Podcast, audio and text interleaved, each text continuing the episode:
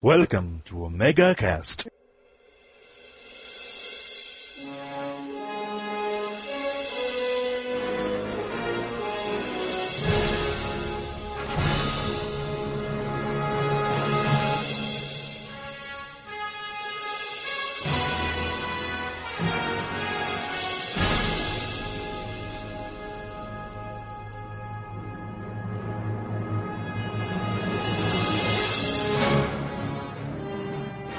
E aí galera, aqui a gente começando o segundo OmegaCast.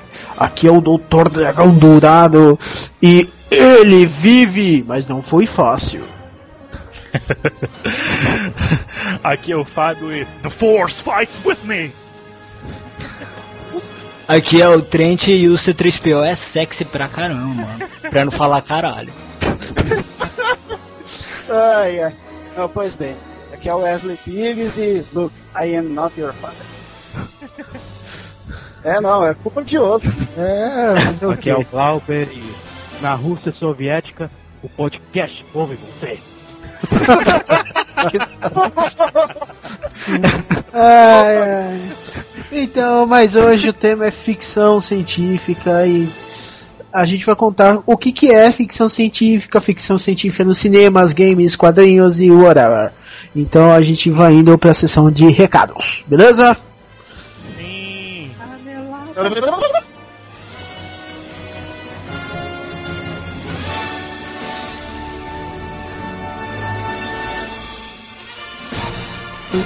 Galera, voltando, chegando à sessão de recados e começando com um pequeno recadinho pra quem se sentiu ofendido com o nosso último cast, né? Não foi a intenção, mas sinceramente, se alguém se sentiu ofendido, desculpa aí. Não foi a intenção, foi fazer uma coisa divertida. E você quer falar alguma coisa, Tente? Ah, eu quero, cara. Eu quero pedir desculpa principalmente pro pessoal do Comic Pod, que eu falei com os caras, falei com o Elron, falei com Kajima. O pessoal que me passou, o Juliano Yamada que me passou até o contato deles. E, cara, os caras foram super gente fina, mano. Eu sabe, se eles podiam ter xingado a gente, feito um monte de coisa e demonstraram ter sido bem superiores. E, cara, eu peço desculpas de coração. Eu não gostei porque do que eu falei, não gostei mesmo porque eu achei que ficou muito ofensivo. Eu fiquei chateado e é por isso que eu realmente peço desculpas pra qualquer um que eu tenha, sem querer, ofendido. Não foi a intenção, eu acompanho o site, a parte de notícia de vocês e realmente desculpa pra todo mundo do que de repente se sentiu ofendido, principalmente o pessoal do Comic Pod. Pois é, cara, a ideia foi errada, a gente acabou falando uma coisa e apareceu outra, na verdade, né, assim, na hora de apareceu o que a gente tava falando, mas os caras, como pelo que o Tente me falou, eu não os conheço, mas os caras foram muito gente boa, acessíveis pelo que o Tente me disse, e a gente tá reiterando o que a gente fala aí, mas retificando o que a gente falou pra não acontecer isso de novo, e um abraço pra galera do Comic Pod aí, sem nenhum problema, viu? Ah, tá. E também, retificando aqui, eu não falei que editar podcast é fácil, ponto. É a pior coisa que eu... Nossa, é muito trabalhoso, mas tipo... Coitado, o dragão, ele fica 500 mil horas lá, a gente vai conversando com ele, aí o Trent, eu falei, Trent, ele não tá falando com a gente, cara, aconteceu alguma coisa? Eu falei, não, cara, ele tá editando podcast, cara. Cara, mas foi foda. Cara, tive que deixar de jogar Braid, cara, vocês não tem noção, né? Ah, é verdade. Eu tava com o Braid instalado, bonito lá, podendo parar e jogar. Não, tava editando podcast pra sair uma coisa legal. O mais próximo do decente, que. Tipo, porque, pô, todo mundo tá acostumado. Download, Nerdcast, né? Não posso fazer uma edição porca de primeira, né? Uhum. Eu fiz o máximo que eu podia da primeira vez. Espero melhorar na próxima. E na próxima melhorar mais ainda. Na próxima melhorar mais ainda. E não é fácil, cara. Tipo, quem foi que disse que eu disse isso? Não fui eu que disse. Não, só isso, né, cara? Porque é foda, mas aquela coisa... O que o pessoal brigou com a gente, assim, criticou a gente, eu realmente eu acho que eu meio... Eu acho que eu aparentei... Por exemplo, eu falei um foda-se de abertura, o pessoal não deve ter entendido por quê. É, mas eu estava com diarreia. Eu tinha acabado de chegar aqui. Não fala isso, fala assim, gastroenterite. É muito não, diarreia, eu estava cagando de monte. Fala. Eu estava com cólica, eu não sabia o que eu falava. Então, perdão aí pra... Eu realmente falo muito palavrão e eu vou tentar diminuir meu vocabulário chulo. Mel Brooks, né? Culpa do Mel Brooks? A culpa é do Mel Brooks e do Kevin Smith. A gente recebeu várias críticas construtivas nos comentários do site, né, do post do primeiro cast. Agradecendo especialmente, cara, ao Majin, ao caso do AnimeCast, cara, que deram muitas dicas. A gente, fiquei legal, fiquei contente dos caras ter perdido o tempo pra dar uma dica pra gente, falar opinião sobre o cast. Em suma, foi bom a opinião, só tipo, falta isso. Mas a gente é iniciante é estagiário, só se fode, né? Não sabe fazer porra nenhuma. Ai, meu Deus. Nem me lembro essa época. Não lembra ninguém essa época, né? Manda um abraço pra galera do Download Chat, né? Galera. Tanto que quem participou com a gente hoje, o Wesley e o Glauber são de lá. Que a gente conheceu lá, onde que a gente conheceu toda a galera do cast. E o cast iniciou por causa do download, né? O download que surgiu, né? E Deus falou, faça o download. Depois o Vic criou o chat e a gente se uniu todo mundo no chat, e, enfim, né? E agora o Vic também. O Vic tá com um blog dele, né? Vamos ajudar. O Kiwi. Tá bem. Tá muito bom. Cara, certo que eu avisei pra ele que Kiwi não dá, cara. Kiwi é gay assumido, velho. Eu avisei, o cara não quis me ouvir, tudo bem. Mas ficou legal, eu vi lá, ele colocou um post aí de 10 mais, inimigos chatos, é muito engraçado. Não, 10 mais lutadores toscos, né? Lutadores toscos, eu voltei nele com certeza, que é o mais chato de todos os malucos do soldado. Eu fiquei decepcionado, cara. Ele não colocou o Tantan do Samurai Shodown, cara. O Tan. Ele é tio da Chan-Chan, né? Aquela que tinha um bumerangue. Isso! Puta, ele não. Eu jogava com Chan-Chan era legal, cara. O Tantan também era maneirinho, porque ele era tosco, né? Mas era maneiro. Mano, ele era muito tosco, mas eu fiz final com ele de primeira vez. Eu queria mandar um abraço pra duas amigas. Uma é a Rebeca, que ela mora em Natal, e manda um abraço, um beijão pra Rebeca. E pra Cris, a gata flecha lá do chat, ela fez um vídeo, cara, a gente vai colocar o link aí no post, muito legal. A Cris é animadora, né? Então a gente vai colocar um link aí do vídeo dela, ficou muito maneiro, sobre um gato ninja aí que tenta invadir um templo, muito legal. Cris é super talento, um beijão pra Cris também e pra Rebeca. Muito gente fina, Cris, muito gente fina, porque ela que me...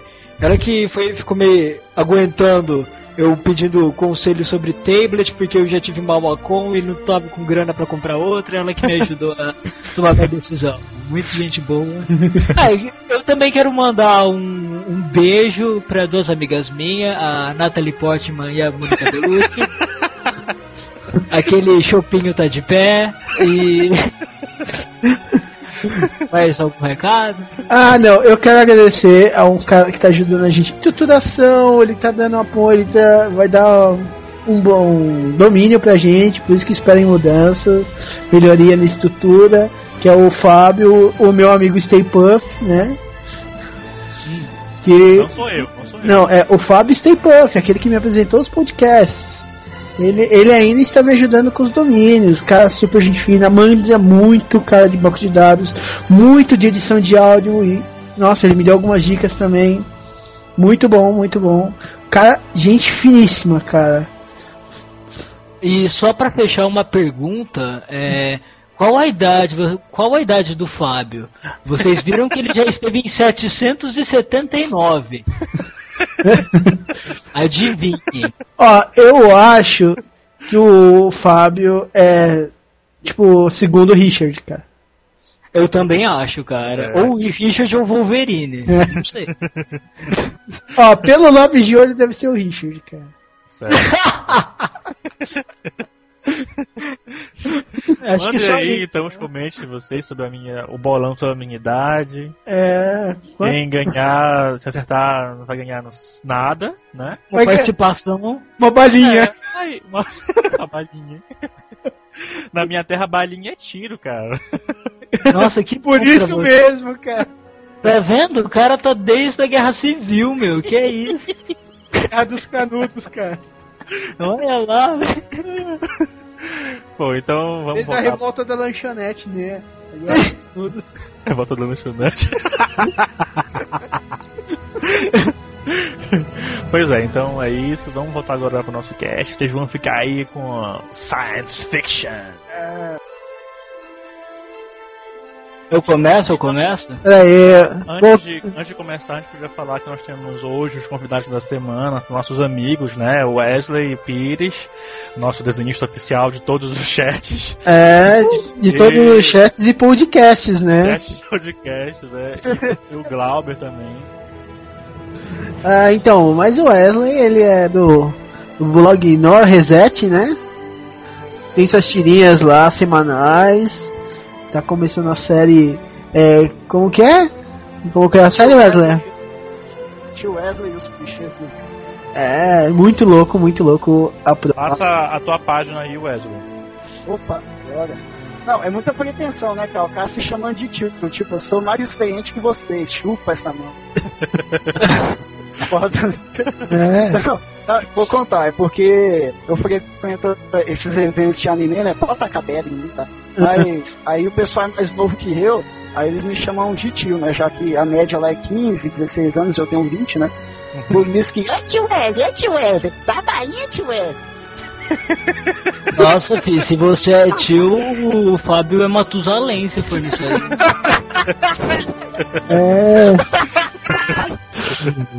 Ele sempre fala isso, gente.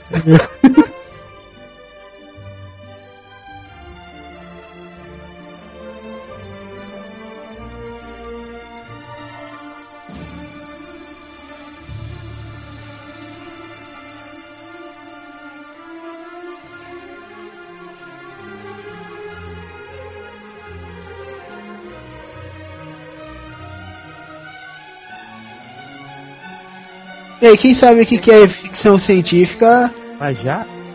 Já. Bom, gente, o que difere ficção científica de uma só ficção? Alguém sabe aí diferenciar?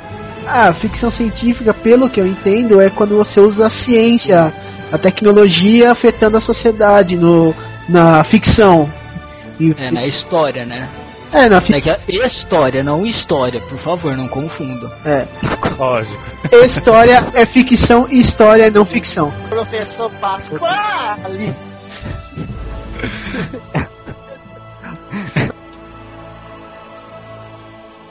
É todo um arco histórico desenvolvido por uma descoberta científica, um aparecimento de um vírus, um robô novo, um vírus de computador que vai destruindo a humanidade, etc. É uma tecnologia nova, não é verdade? Sim, com certeza, mas a ficção geral ficção, ela envolve tudo que não é real. Só que a ficção científica, ela envolve nesses elementos irreais possibilidades tecnológicas. Por exemplo, é possível hoje em dia viajar no tempo? Não. Mas só que quem sabe no futuro consiga, com essa maluquice de Einstein, essas teorias de relatividade, conseguir fazer um buraco de minhoca e a gente conseguir viajar no tempo. Ou então, o fato de descobrir, a gente sabe que é possível e provável ter outras criaturas alienígenas, outros seres alienígenas, só que até agora a gente não conseguiu provar.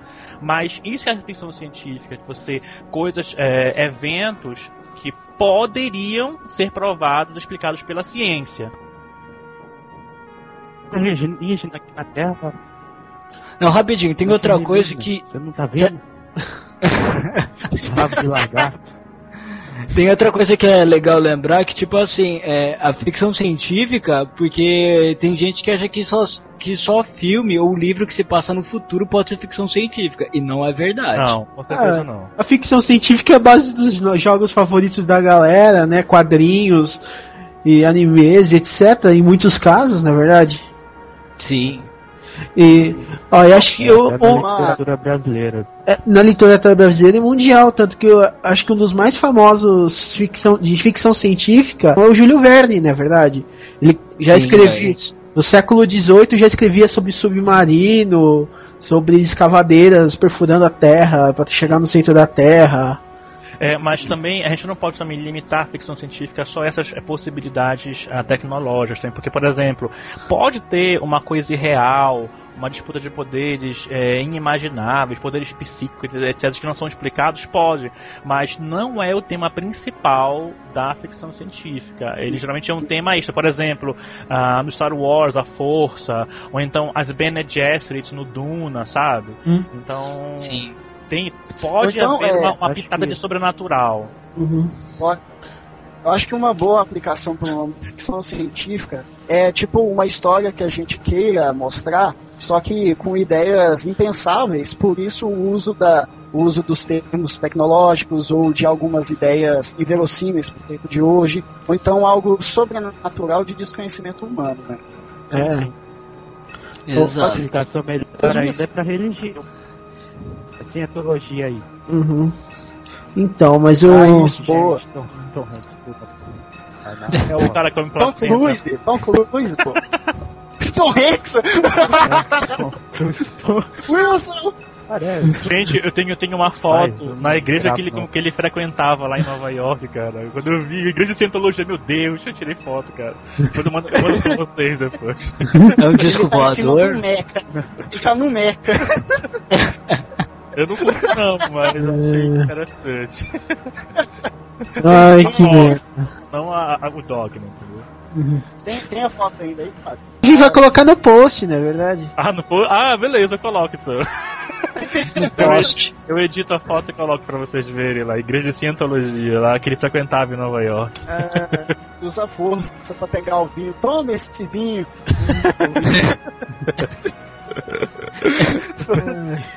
Se movimenta via teleporte.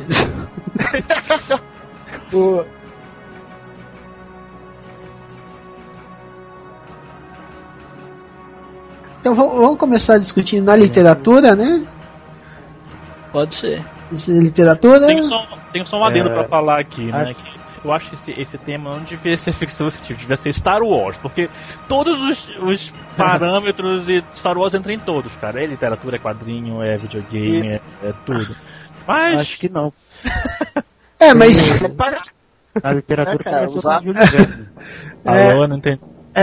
Na literatura começou basicamente com o Júlio Verne, né? O mais famoso. Eu não tô falando que Star Wars começou tudo, eu tô falando que em todos ele está presente. Não, todas as ramificações não de... Não vejo jogo de videogame do Júlio Verne, nem desenho do Júlio Verne, né?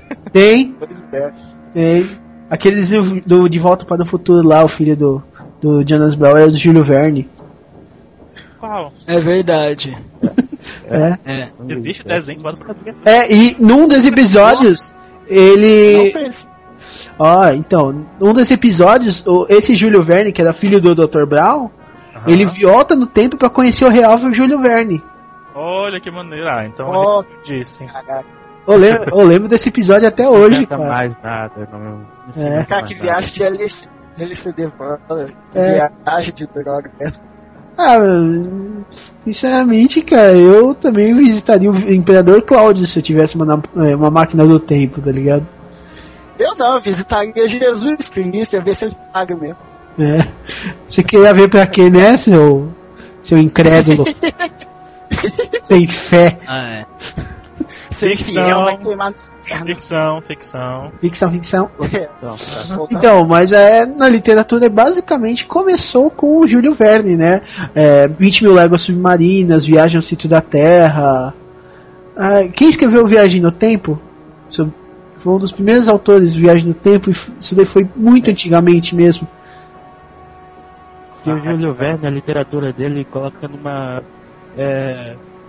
visão psicológica da coisa. É o capitão do navio, o vítima lá dos submarinos, o Nautilus, e mostra toda a psicologia de um, como só mostra a visão do Isaac,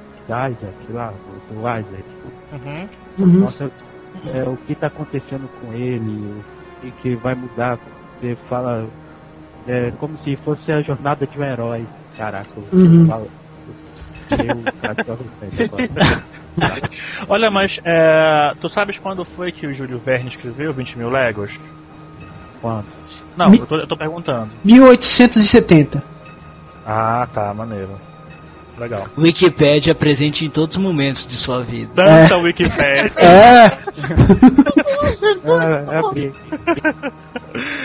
Olha, tinha um livro que eu nem conhecia do Júlio Verne, Da Terra à Lua, de 1965. Ah, eu conheço esse livro. Mas eu vi ele por hora também, acho interessante, poxa. Não tem muita. Nossa, tem muita coisa do Júlio Verne que eu mesmo não conhecia. Eu, mesmo lendo alguns, eu não conhecia todos, isso é legal. E vou Wikipédia, cara. Eu gostava do filme do 20 mil léguas. Legal. Isso prova que os escritores de antigamente tinham uma visão futura fantástica, né, cara? Porque muita coisa do que eles escreviam nos livros dito de ficção dele estão se concretizando agora, né, cara? O submarino, helicóptero foi... Exato. A própria viagem à lua, foguetes, nossa... Pois é, tudo, velho. Tem muita coisa, cara. Muita coisa. Mas isso é um sonho desde a Idade Média. Já imaginava, tipo, um dragão indo até a lua. Tudo isso eu já tinha uma imaginação, só não era como ele, que ele levou ao patamar científico devido às consequências da Revolução Industrial que estava acontecendo na época também. Sim, mas que também tem que ver também o lado do tolir que tinha na Idade Média, né? A pessoa só falasse o que tu quisesse, tu eras bruxo, maldito, pacto com demônio. Então, quantas ideias boas não foram perdidas por medo de exposição, né, ao público, eu acho. Exato. Tinha muita pressão, né? Cara, graças a Deus não fizeram isso com o Da Vinci, né? Que ele foi um dos precursores desse tipo de ideia também. Que o Da Vinci que era tudo, né? Acho que não tem uma profissão antiga que o Da Vinci não fazia, né? Exatamente. Não, isso é engraçado, isso, porque hoje em dia a gente vê uma pessoa assim, com ideias... além do nosso como gênio, revolucionário. Antes, o cara, que nem o Fábio falou, taxado de bruxo, herege, ou então que tava contra as leis do trem, era queimado no rio. Nossa, as ideias futurísticas eram abordadas de maneira diferente cada tempo, né? Não, mas isso aí é uma grande culpada nisso tudo, é a igreja, né? Nossa grande amiga. Exato. Mas não o serviço dela, a maior obra que a igreja fez pela humanidade foi a censura. Se você for ver. E o gerenciamento à distância, porque isso criou vários McDonald's da vida. Várias empresas. É verdade mesmo. O Papa dominando todas as igrejas ao redor. E só em nome de Deus, não tem mais nada, não. Ok, ficção científica, papo, ele é real, então não interessa. Vamos lá. Então, fora do Júlio Verne, qual outro autor antigo, assim, que escrevia mais sobre ficção? Eu não lembro de nenhum. O Asimov, cara. O Asimov. Nunca li Asimov, cara. Se fosse considerado herege, mas nunca li.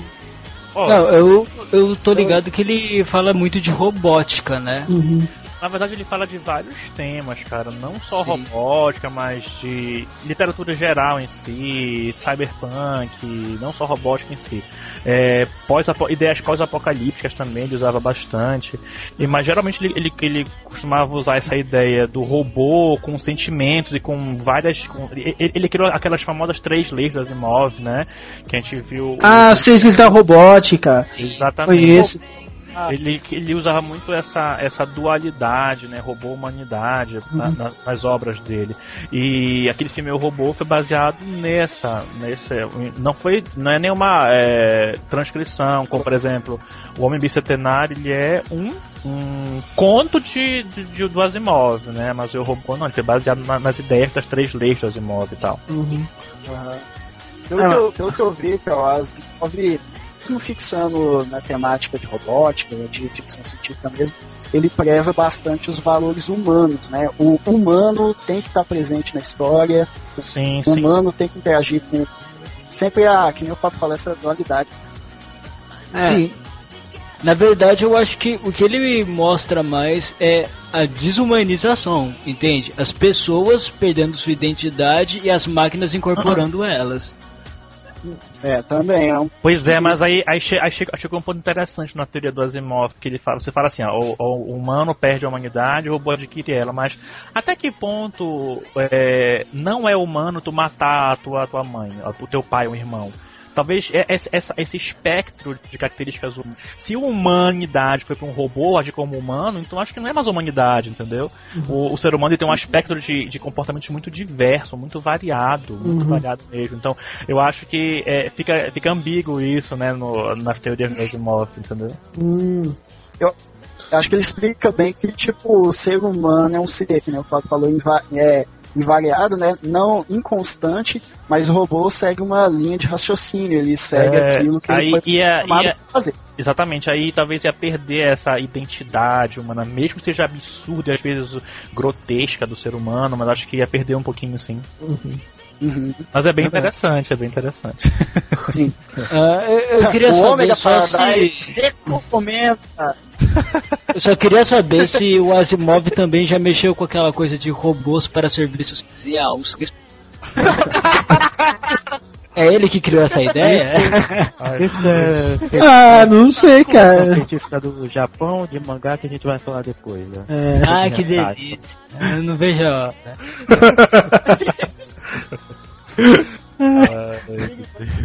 Então acho que a gente dá pra pular pra H.G. Wells, que foi um grande escritor. Ele, acho que o meu favorito é A Máquina do Tempo. Vocês gostaram daquele filme? Cara, o filme eu não gostei muito não. Também não. Nem assisti esse daí, tipo, fiquei com muito medo depois dos trailers e eu falei, não vou ver, cara, vai ser uma bosta. Mas eu adoro A Ilha do Dr. Moreau dele. Nossa, eu acho fabuloso. Eu achei também fantástico. Trent, como é que chama o nome daquele ator que fez ali do Dr. Moreau? Marlon Brando. Beleza. Podrão, né? Safo. O Trent é muito safo, lembra de tudo, cara. Maravilha. Outro mais recente que foi a adaptação foi A Guerra dos Mundos. Isso. Pra mim o Spielberg estragou um pouco, porque ficou aquela menina gritando o tempo todo no filme. Que é muito insuportável. Cara, o filme tem só cara foda. Tem o Ron Perlman como o Sayer of the Law, o Marlon Brando, Val Kilmer. Puta que pariu, mano. É só cara foda. Só normal, só gente de grosso calibre. Ui. Ai, que gostoso! Ui! Que mas de volta à Guerra dos Mundos, né? Eu acho que eu gostei muito mais daquele antigão da época de 1950. Também gostei mais dele. Daquele efeito que eles usavam chuva de prata pra fazer os lasers, essas coisas, cara. O que é? Tá ligado aquele aquele foguinho lá que você acende e fica soltando faísca? Era aquilo. Chuva dourada, né, meu amigo? A Guerra dos Mundos mostra. Aí eu não lembro mais se era Marte ou se era um outro planeta que atacava a Terra. Não, era um outro planeta. A Guerra dos Mundos é um romance, de um livro. É um livro. Tanto que. Quem foi? Peraí, deixa eu descobrir quem foi o radialista que leu esse livro e uma transmissão ao vivo e causou pânico. Olha, cara, não, foi o George Wells mesmo. Foi ele mesmo, ele alugou uma sala mesmo de rádio e... É. Mas só que assim, no começo do programa, da apresentação, ele falou que ele ia ler uma obra de ficção e tal, e fazer uma radionovela. Só que teve muita gente que pegou no meio. Então, olha, cara, eu tenho xenofobia alienígena. Então, se eu ouvisse isso, cara, hoje eu ia sair pulando aqui da minha sacada, cara. What the fuck? Satanás, nem pensar, então. O quê? Xenofobia alienígena, cara. Que... Caralho. Cara, eu não engoli. É verdade, cara. É verdade. É, a Guerra dos Mundos, a invasão é por marcianos inteligentes. É, os tripodes são carregados com laser, eles vão devastando o mundo. É inteligente entre aspas, né? É, porque não mandou estudos pra descobrir que a gripe matava eles, né? Tipo, a doença mais comum na Terra. Esperava 6 meses, fazia uma vacina e pronto, tá todo mundo morto hoje em dia, né? Os humanos. Não, eles eram inteligentes. Eles eram inteligentes, mas não eram estrategistas. Sim, exatamente. Falei, Wesley, desculpa, te cortei, falei. Não, tipo, esse negócio de gripe matar o ET, tipo, você une o escarro e dá nele. Pronto, matou. É. O Trent é a nossa arma secreta hoje, né? Eu já sou uma bomba biológica. A gente joga ele no... Arma biológica, né? Se tiver uma invasão, a gente joga ele no meio e sai correndo. Eu saio cuspindo na cara de todo mundo. Acho que qualquer forma de vida alienígena que é esperta mesmo, que cruza o espaço em várias distâncias, ano luz, vai ficar longe da Terra. Eu também acho isso. Porque não tem nada aqui. Parafraseando o Homer Simpson, aqui é um bom lugar para resolver os problemas. Aquele episódio do Árvore do Terror. Aí. Mais alguma obra de literatura pra gente fazer? Pensando bem, até não, né? Tipo, os alienígenas, aqueles que alienígenas mexicanos que gostam dessas novelas, fica aqui só olhando pra baixo, né? Nossa, tem o Philip K. Dickens, né? O Dickens. O Glauber passou esse link da Wikipédia. Eu tô pirando pra esse desenho aqui do Henrique Alvim Correia aqui da edição de 1906. Cara, eu pirei, eu tô olhando aqui, eu tô falando que vocês olhando. Oh, que ideia, cara, né? Da CGI desse filme do Spielberg não... Cara. Não, e pensar que, tipo assim, a ideia é bem avançada pra época, na verdade. Pois é velho. Parece uns faróis com tentáculos. Eu ia falar uma chaleira, mas tudo bem, cara. Também. É o Raiden. É. Eu já mencionei, acabando a literatura também, né? Já mencionei isso no post passado, mas acho que cabe mencionar nesse também, das novelizações do Star Wars também, né, cara? São muitas. E são algumas são ruins, como qualquer outra obra de grande novelização, mas algumas são de extrema qualidade, né? Eu citei até pro Trent no cast passado, os livros do Timothy Zahn.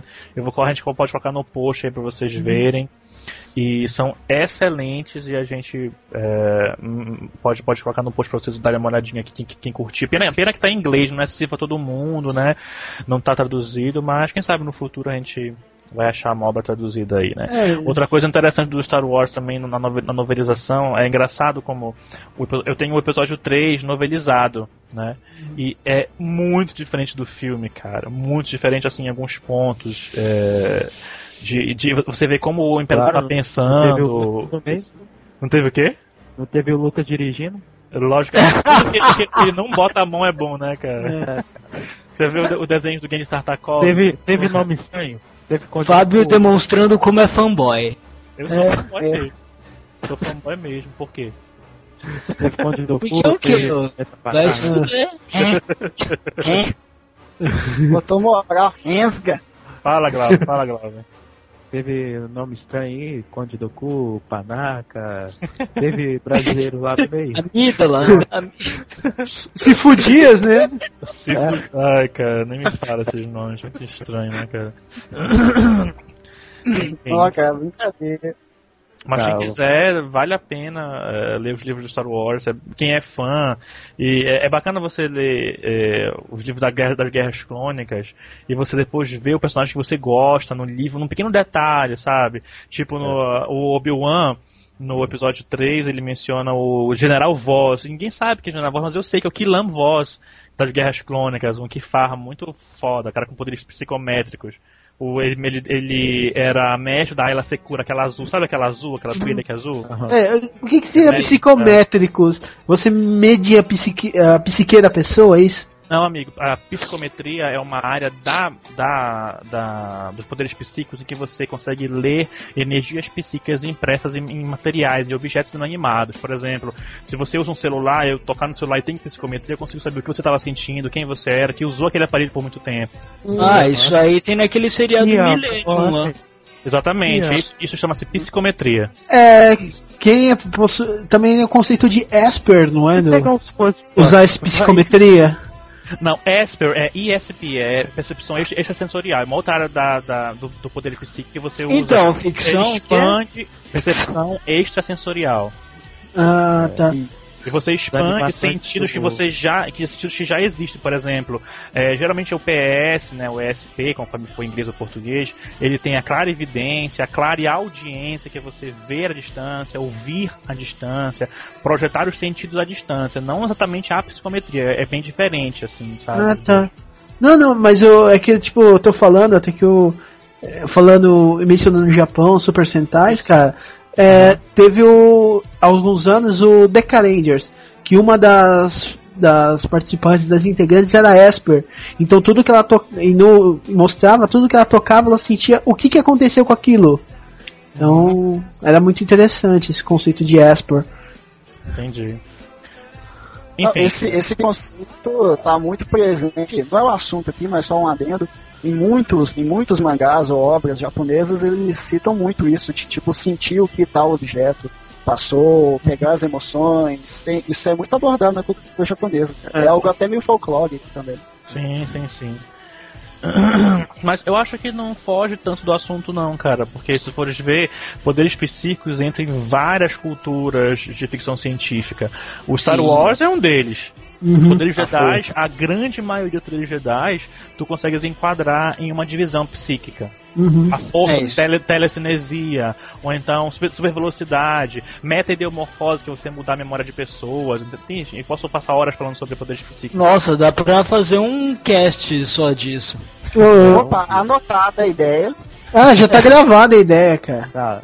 Voltando lá pra trás, depois teve a Primeira Guerra Mundial e inovou muita tecnologia.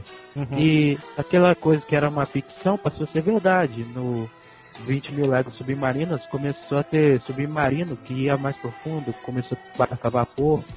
E isso só voltou com tudo na Segunda Guerra Mundial, que se tu for best-seller. Sim, se tu for ver, Glauber, tem que ver um detalhe interessante também, que é assim, enquanto muitos tolhiam essa divulgação de ideias subversivas, digamos assim, né?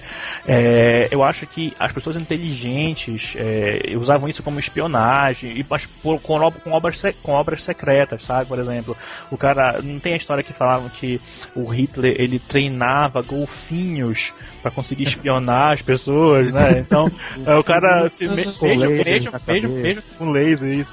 Mesmo que não dê certo, mas tu vê que pessoas ainda usavam essa ficção. E se der certo? What if, né? E que já apareceu no Jaspion também, né, cara? Magaren. Boa, bem lembrado. Eu tenho um episódio gravado aqui, VHS. Eu tenho. Já com o boxe agora, eu posso rever quantas horas eu quiser, isso daí.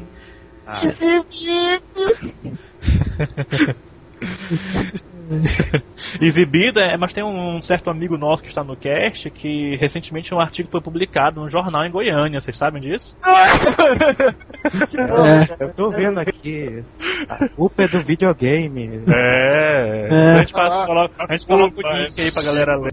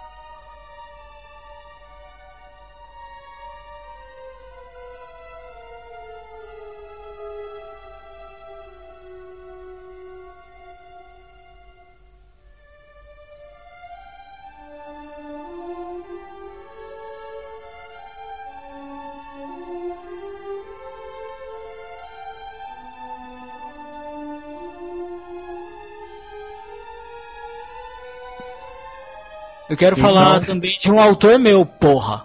Fala aí. Ele é seu. Todo mundo tá falando dessa bosta, eu não falei ainda. Fala aí, mano. Então, eu quero falar porque eu gosto muito da parte de ficção científica, porque a gente esqueceu de falar que tem... A ficção científica tem várias vertentes, né? Sim. E no meu caso, eu gosto mais da área de cyberpunk, ou cyberpunk. Que é do William Gibson e até do Philip K. Dick, que utiliza mais dessa área que mostra a sociedade como se fosse já toda fodida, né? Um futuro distópico, né? E é legal que você não tem personagens principais que são a maioria das vezes certinhos, são sempre aqueles marginalizados ou os esquecidos, bandidos, o típico anti-herói colocado num mundo onde grandes corporações dominam, onde foram ferrando com tudo. Ou seja, o ser humano como o maior inimigo dele mesmo. Eu acho legal isso, a utilização dessa ideia. Se bem que também tem essa área do cyberpunk que utiliza mais essa briga entre máquinas e humanos, que eu acho foda. É só esse adendo que eu queria dar. Quem ganharia? Entendi.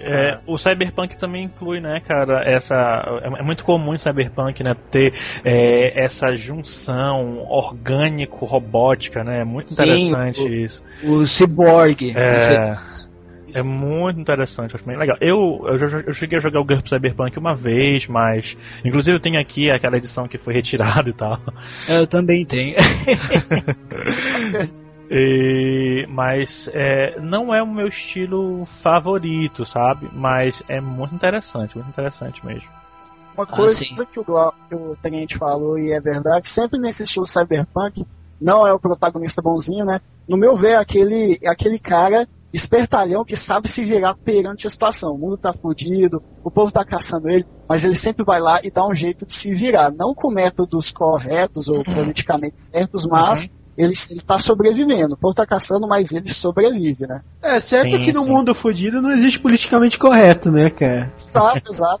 É que, tipo, pra quem lê, vê que lá, tipo, o cara pegou a cabeça e partiu no meio. Isso não pode, isso tem sangue. Mas lá é outra situação. É outra coisa. Tipo assim, mas o que o Tendi falou de o homem inimigo do homem, mas o homem sempre foi inimigo do homem, cara. Ficção, não, exatamente, não, mas isso que é legal, cara, mas mostra a evolução disso, ou seria involução, né? Porque selvagem chega a um ponto que o homem desenvolve armas mais fodas, essas corporações começam a dominar com a briga por monopólios.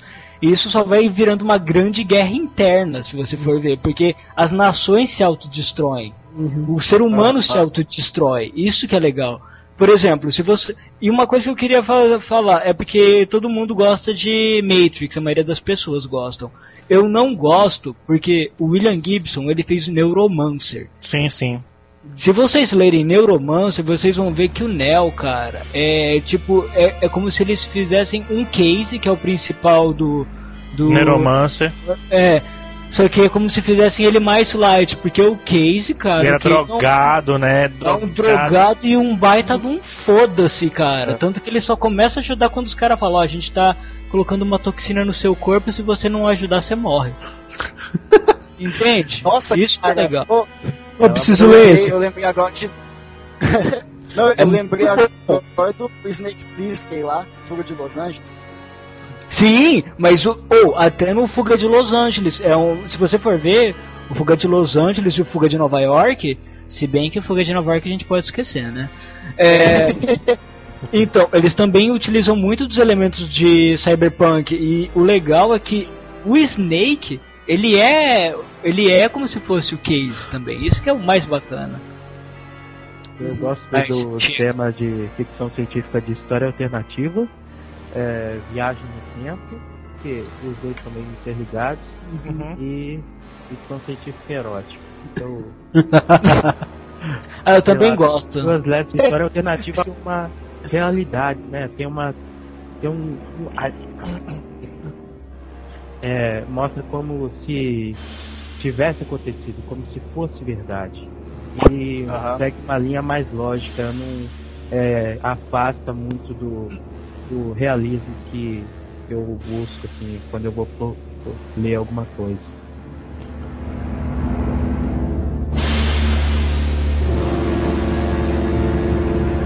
Alguém aí tem mais alguma coisa sobre literatura para compartilhar? Não, não, acho que não, fala. A literatura moderna saiu muita coisa bacana, mas eu esqueci o nome dos livros tudo. Tem um que os seres humanos evoluíram a tecnologia da clonagem. Ou seja, você não precisa mais criar um gado, você simplesmente clona o filezinho e coloca na chapa. E acontece alguns roubos de DNA em que fãs começam a roubar o DNA do artista para começar a se alimentar dele, fazer um artista para ele próprio, essa coisa é muito maneiro. Porra, e cara, maneiro se alimentar do artista, cara. Cara, tudo é muito maluco, mas é como se fosse verdade. O fã maluco vai fazer isso. Isso vai mesmo. Não, mas tipo assim, ele vai clonar, mas tipo, pra ter o artista do lado dele, não pra tipo, beleza, comecei a cantar, pega o machado, corta o braço, assa e já manda bala, cara. Pois é, existem algumas culturas africanas. Eu queria falar do canibalismo. Exatamente. A ideia do canibalismo não é só se alimentar, cara. Psicologicamente, o canibalismo ele quer absorver aquilo que o que ele está comendo representa.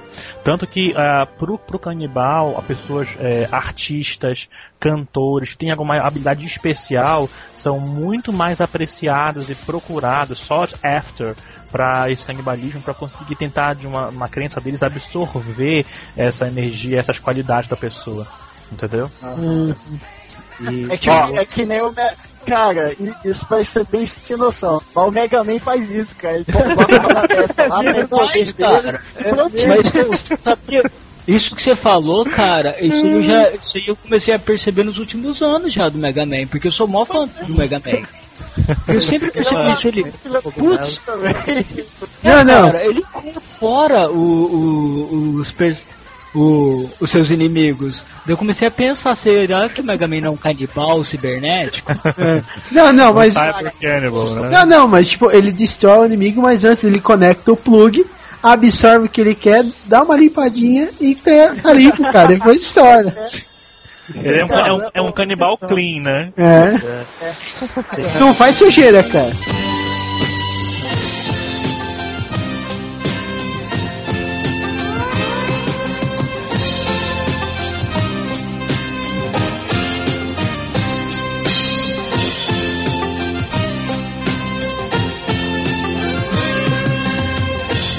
Em outro livro aparece que uma civilização tão avançada que começa a criar arte com planetas e sistemas solares e começa e descobre um planeta que aí se confunde, não se sabe se era uma terra, se a civilização avançada é a Terra, uhum, e aquela civilização, aquele planeta que eles acharam é a Terra e aconteceu alguma coisa. Tem até um ponto do filme, no livro, que eles falam, não vamos repetir esse erro, e não dá pra saber se era uma civilização que é a Terra ou é o que mesmo, a Terra morreu. É o mesmo estilo de raciocínio do Planeta dos Macacos também, que é uma ficção científica que envolve pós-apocalipse, eras pós-apocalípticas, ou então viagem no tempo, né? Isso enquadra também como ficção científica, né? Acho bem interessante também. Mas agora vamos entrar no último, pra falar de literatura, que é o Guia do Mochileiro das Galáxias, né? Douglas Noel Adams. Douglas Adams. Vou falar, vamos também ter o adendo aqui que o nosso amigo Crente participou do Dimensão Nerd recentemente, falando justamente sobre esse assunto, então quem quiser vai dar uma ouvidinha lá no Dimensão Nerd. E dia 20... Mas vai sair. É o próximo. Sim, provavelmente. Eu dei uma procurada lá e não tinha saído ainda. Não, é que geralmente Dimensão Nerd sai segunda-feira, vai sair no dia da toalha, né? Dia 25. Sim, exatamente. Só um adendo também aqui, gente. Não sei se vocês sabem, mas esse é o terceiro ano que está sendo se comemorado o dia da toalha. Não, querido, não é isso. Mas o dia do nerd, cara. Hã? Dia do Orgulho Nerd, 25 de maio agora, que ele comemora por que 25 de maio? Porque foi a premiere do Star Wars em 77, cara, comemora, e há 3 anos atrás na França começou a surgir essa ideia, vamos criar o Dia do Orgulho Nerd, o Dia do Orgulho Geek, né, e começou na França, ano passado começou nos Estados Unidos, também na América, esse ano vai ter aqui no Brasil algumas pequenas focas, aqui em São Paulo vai ter algumas coisinhas, alguns eventos, algumas lojas dando desconto se você falar que é nerd. Que lindo isso, achei bonito. Cara, vamos fazer uma passeada também.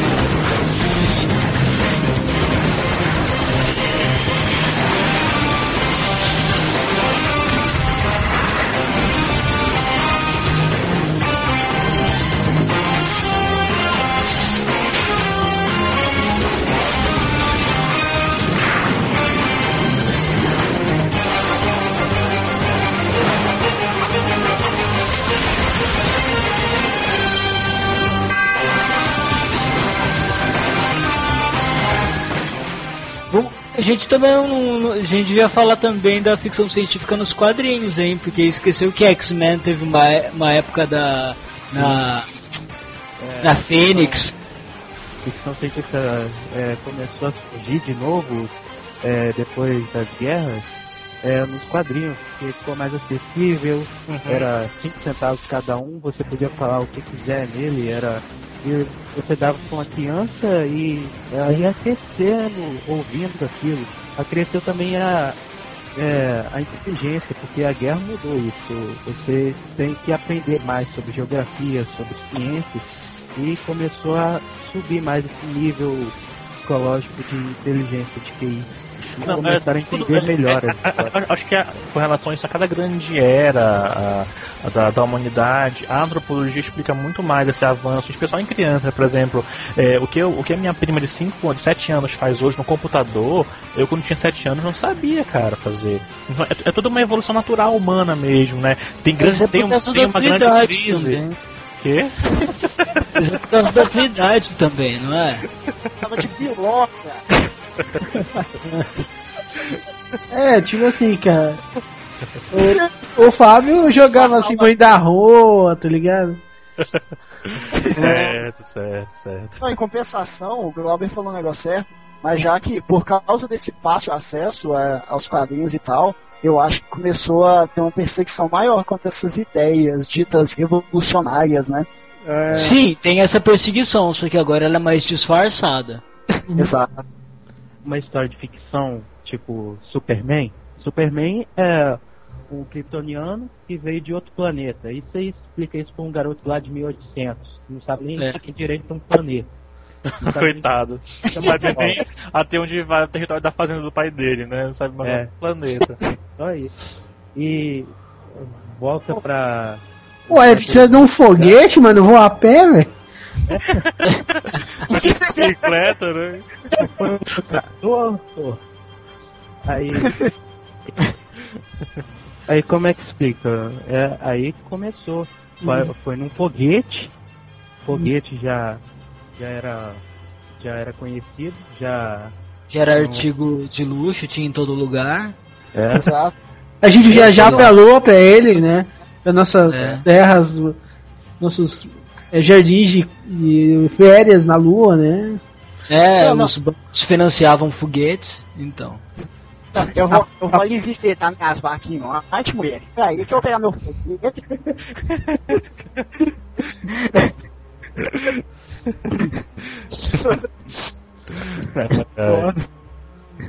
E continua.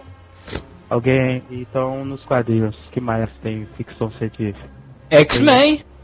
Sim, mas vamos deixar um pouquinho, porque X-Men é um pouquinho grande, vamos generalizar mais. Tem as... foi uma expansão de comics sobre o espaço, sobre aventuras de astronautas, tem o Gordon, Flash Gordon. Flash Gordon, acho que começou com quadrinhos, não? Ou foi na série de TV mesmo? Não, acho que começou em série, cara. Assim como Barbarella, o Flash Gordon acho que começou em série. Space Ghost! Aí é cartoon já. Foi bastante explorando o espaço. Aí depois começou essa moda de Marvel, de DC Comics, de começar a focalizar nos heróis, em quem vai salvar a gente se der algum problema. Uhum. Aí surgiu toda essa galera que a gente conhece hoje, que a gente tá assistindo no manhã de sábado, sei lá.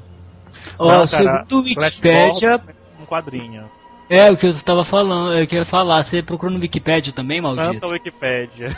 Ah, que doido, 7 de janeiro de 34. Nossa, 34, cara, é muito velho essa porra, né? Ainda prefiro o básico. Tem um quadrinho antigo pra caramba também, que era... Eu não vou lembrar... Vê se tu lembra tu que é mais velho, Trent. Era Metal o quê, cara? Metal alguma coisa. Heavy Metal, eu acho. Heavy Metal? É...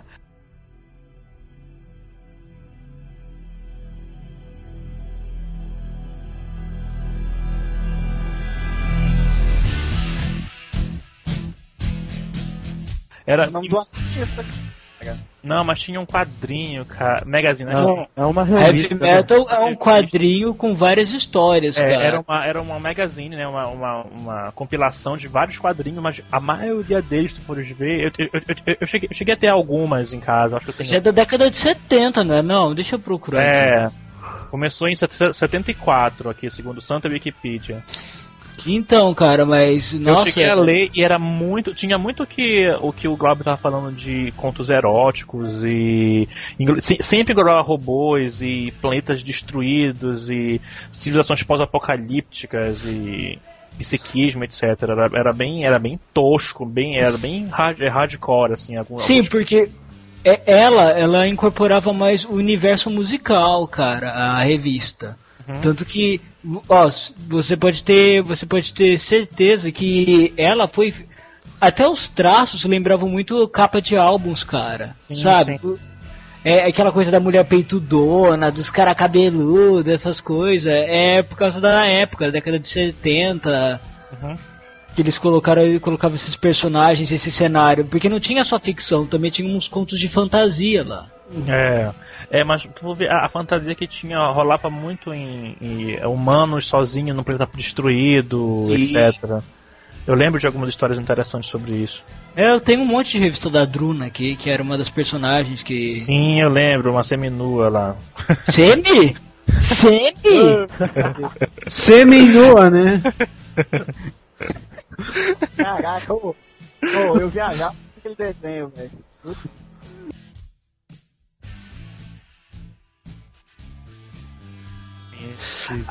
Mas não teve uma série da Marvel que era 2099?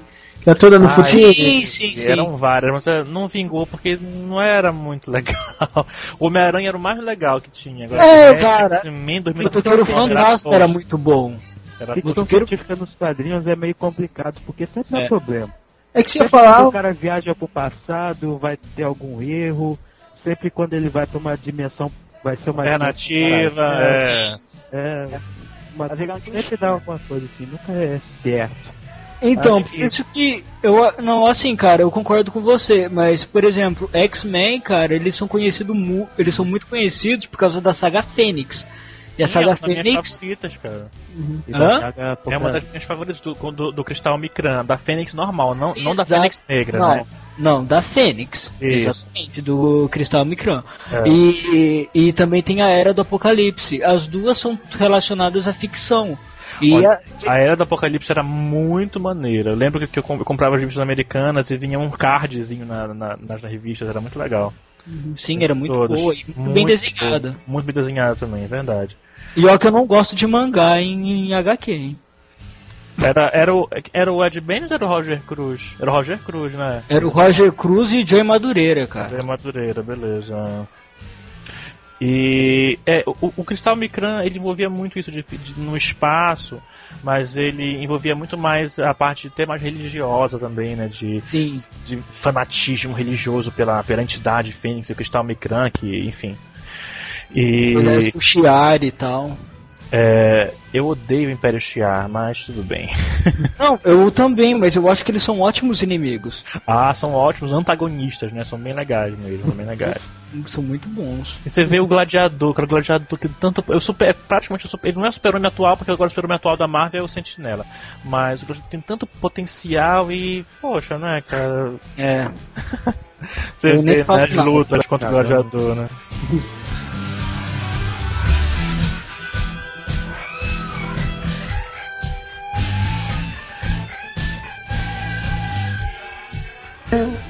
Voltando ao que mais em X-Men, sci-fi, viagem no tempo, dimensões. O que teve muito, né? Acho que naquela parte que eu não lembro da história, eu li pouco e me roubaram os quadrinhos, então não tive oportunidade. História, fala aí. Aquela que o filho da Jean Grey conseguiu volta no passado. O Nathan, que é o Cable, né? O Nathan. Isso, né? Cable, sim. Eu também não acompanhei no desenho, então... Tem também o Dia de Futuro Esquecido também, que fala... que é bacana, cara, mas eu acho superestimado essa história, viu? Eu também não sou... Não é das minhas favoritas, mas envolve bastante a parte sci-fi do X-Men, eu acho, né? Sim, então, o que eu falo é o seguinte, eu acho que o que X-Men tem de diferente dos outros quadrinhos... nessa parte sci-fi, é que eles conseguem trabalhar melhor, entende? Porque eu não consigo lembrar de alguma aventura outra... de DC falando sobre sci-fi tanto assim, né? Fora assim, tirando generalidade como Super-Homem, por exemplo. Lanterna Verde tem. Lanterna Verde também. Você não vê tanto esse tema, eu acho, na DC. Eu acho que, pelo menos antigamente, né? Hoje em dia talvez mais um pouco, né? O maior exemplo de ficção científica nesses tipos é como eles adquirem os poderes. Uhum. Se bem que tem o Surfista Prateado, viu? Pois é Marvel, né? Então, mas o conceito desse, assim, de multiversos também não seria ficção científica? Eu acho que é um tópico interessante, isso é porque olha só, foi criada tanta explosão artística no universo DC, que chegou uma hora que tava a casa da mãe Joana no universo DC, né? Ninguém sabia de que universo tava falando, se não era DC, se não era DC. Então teve um cara que teve que explicar, usar, acho que ele, não que seja ficção, mas ele usou a ficção científica para explicar isso, como realidade paralela, para explicar por que tanta diferenciação entre uma parte e outra do universo, né? Terra 1, 2, 3, 452 e Terra X, Terra Primal, Terra não sei o que. Então ele usou isso para explicar a ficção científica, para explicar esse multiverso, né? E usou esse também como desculpa, explicação para juntar esse universo num só universo, né? Que é o que a gente vê agora, né? Ele usou a ficção para corrigir uma cagada, então. Exatamente. O cara foi deixando os autores fazerem a faz o que tu quer, sem nenhuma ordem, né? Virou caos, né? Depois a gente coloca uma multidimensão aí, ou uma viagem no tempo e conserta tudo. Exatamente. Mas aí virou-se clichê, né? Na época foi, eu lembro quando eu li, poxa, na época foi explodir a cabeça, né, de todo mundo. Não, né? Crise Infinita foi ótimo, foi muito bem. Nossa, explodiu a cabeça. Eu tenho até um pôster ainda, isso aqui dá até tá todo rasgado, com certeza. Mas agora, hoje em dia todo mundo usa isso, né? Era uma realidade alternativa, era um universo paralelo, isso nunca ocorreu. What If? A Marvel tinha essa história muito criada na revista What If, né? E se? O que aconteceria se, né? A Marvel usava muito isso antigamente. Se bem que isso ainda ajudava, sabe? Porque não permitia um controle de cagadas até. Pois é, mas aí ficou tanta cagada que usam tantas vezes, cara, que fica meio clichê, como eu disse hoje em dia, né? Falar não, sobre fica, isso, claro.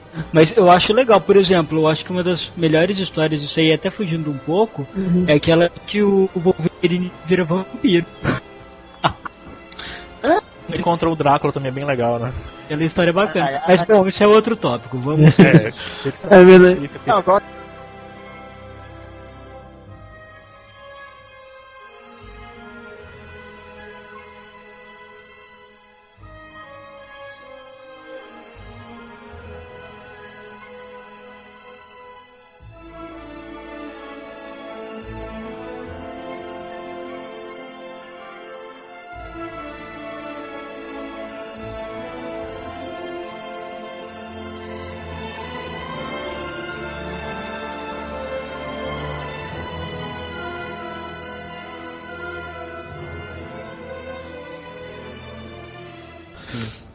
Sim. Já que tu falou em mangá, isso a gente vai entrar também em filme também. Mas eu acho que um dos mangás que mais encaixa bem nisso é o Akira. Mas Akira não eu não sei se Akira, eu lembro que eu vi Akira, eu lembro que ele surgiu no ano que eu nasci, 79, né? E era, mas era anime, não era mangá, né? Não, é mangá. Do mangá. Ele veio de um mangá, foi isso? Não, 90%, quase todo anime origina de mangá. Se não vem de jogo, vem de mangá, geralmente.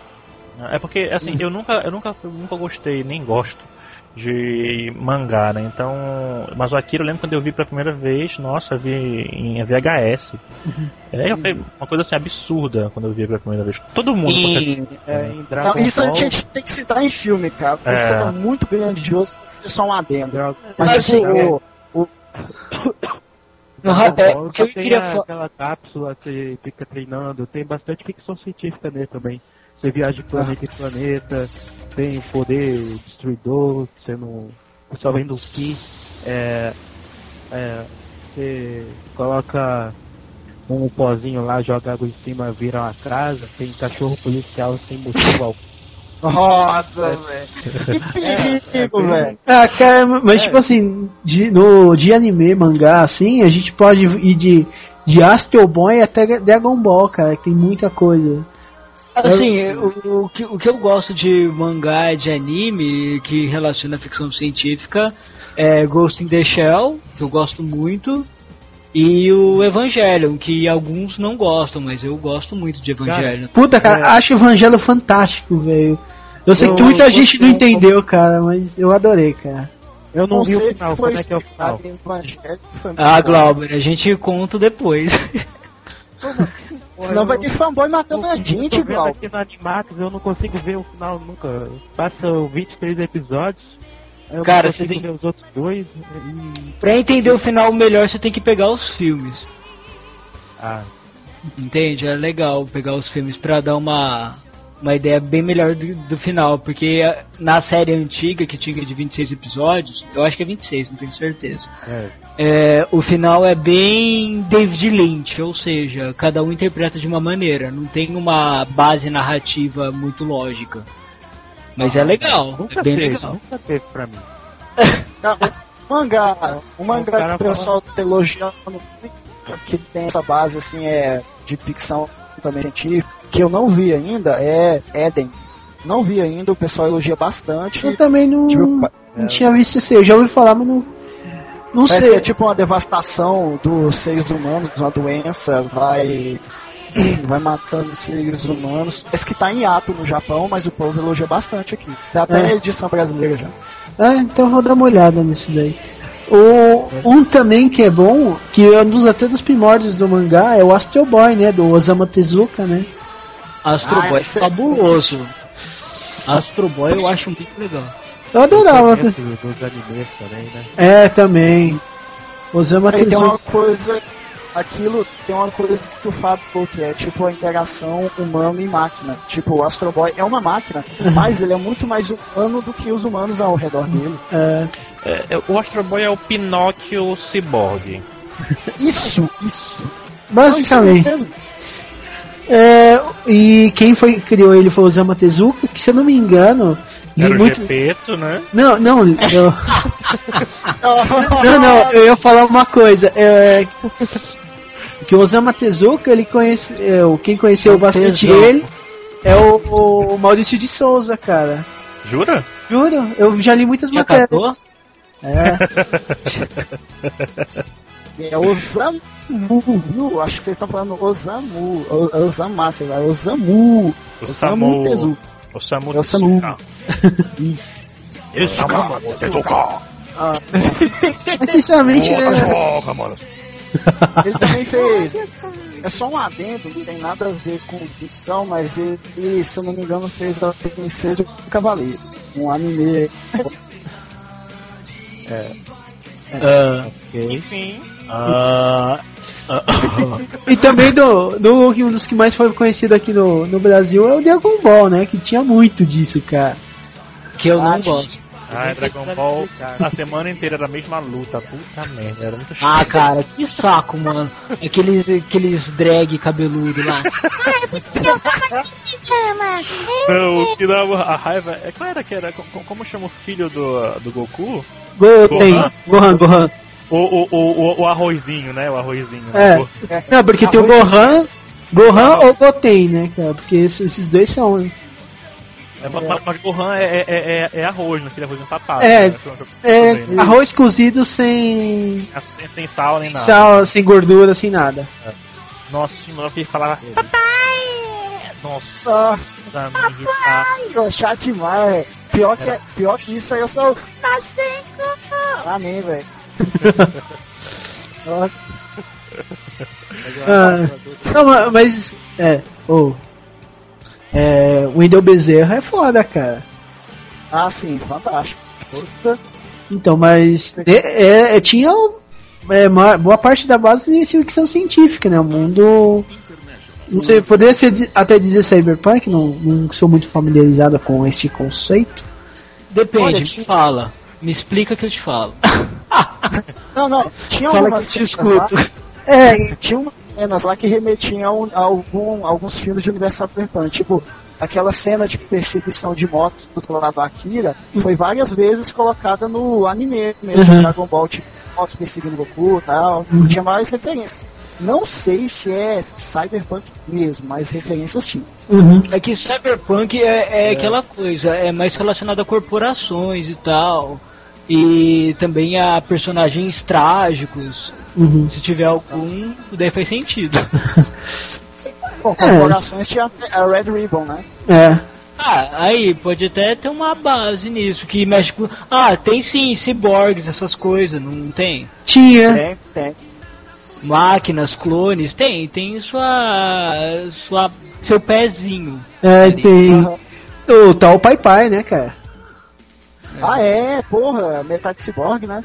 Depois que o Goku instalou, jogou uma granada na cara dele, né? Mas tudo bem. Fez um gol lá. Não! Que lindo isso. Depois o Wolverine se regenerava, mano. O Piccolo também, né? É força pra lutar.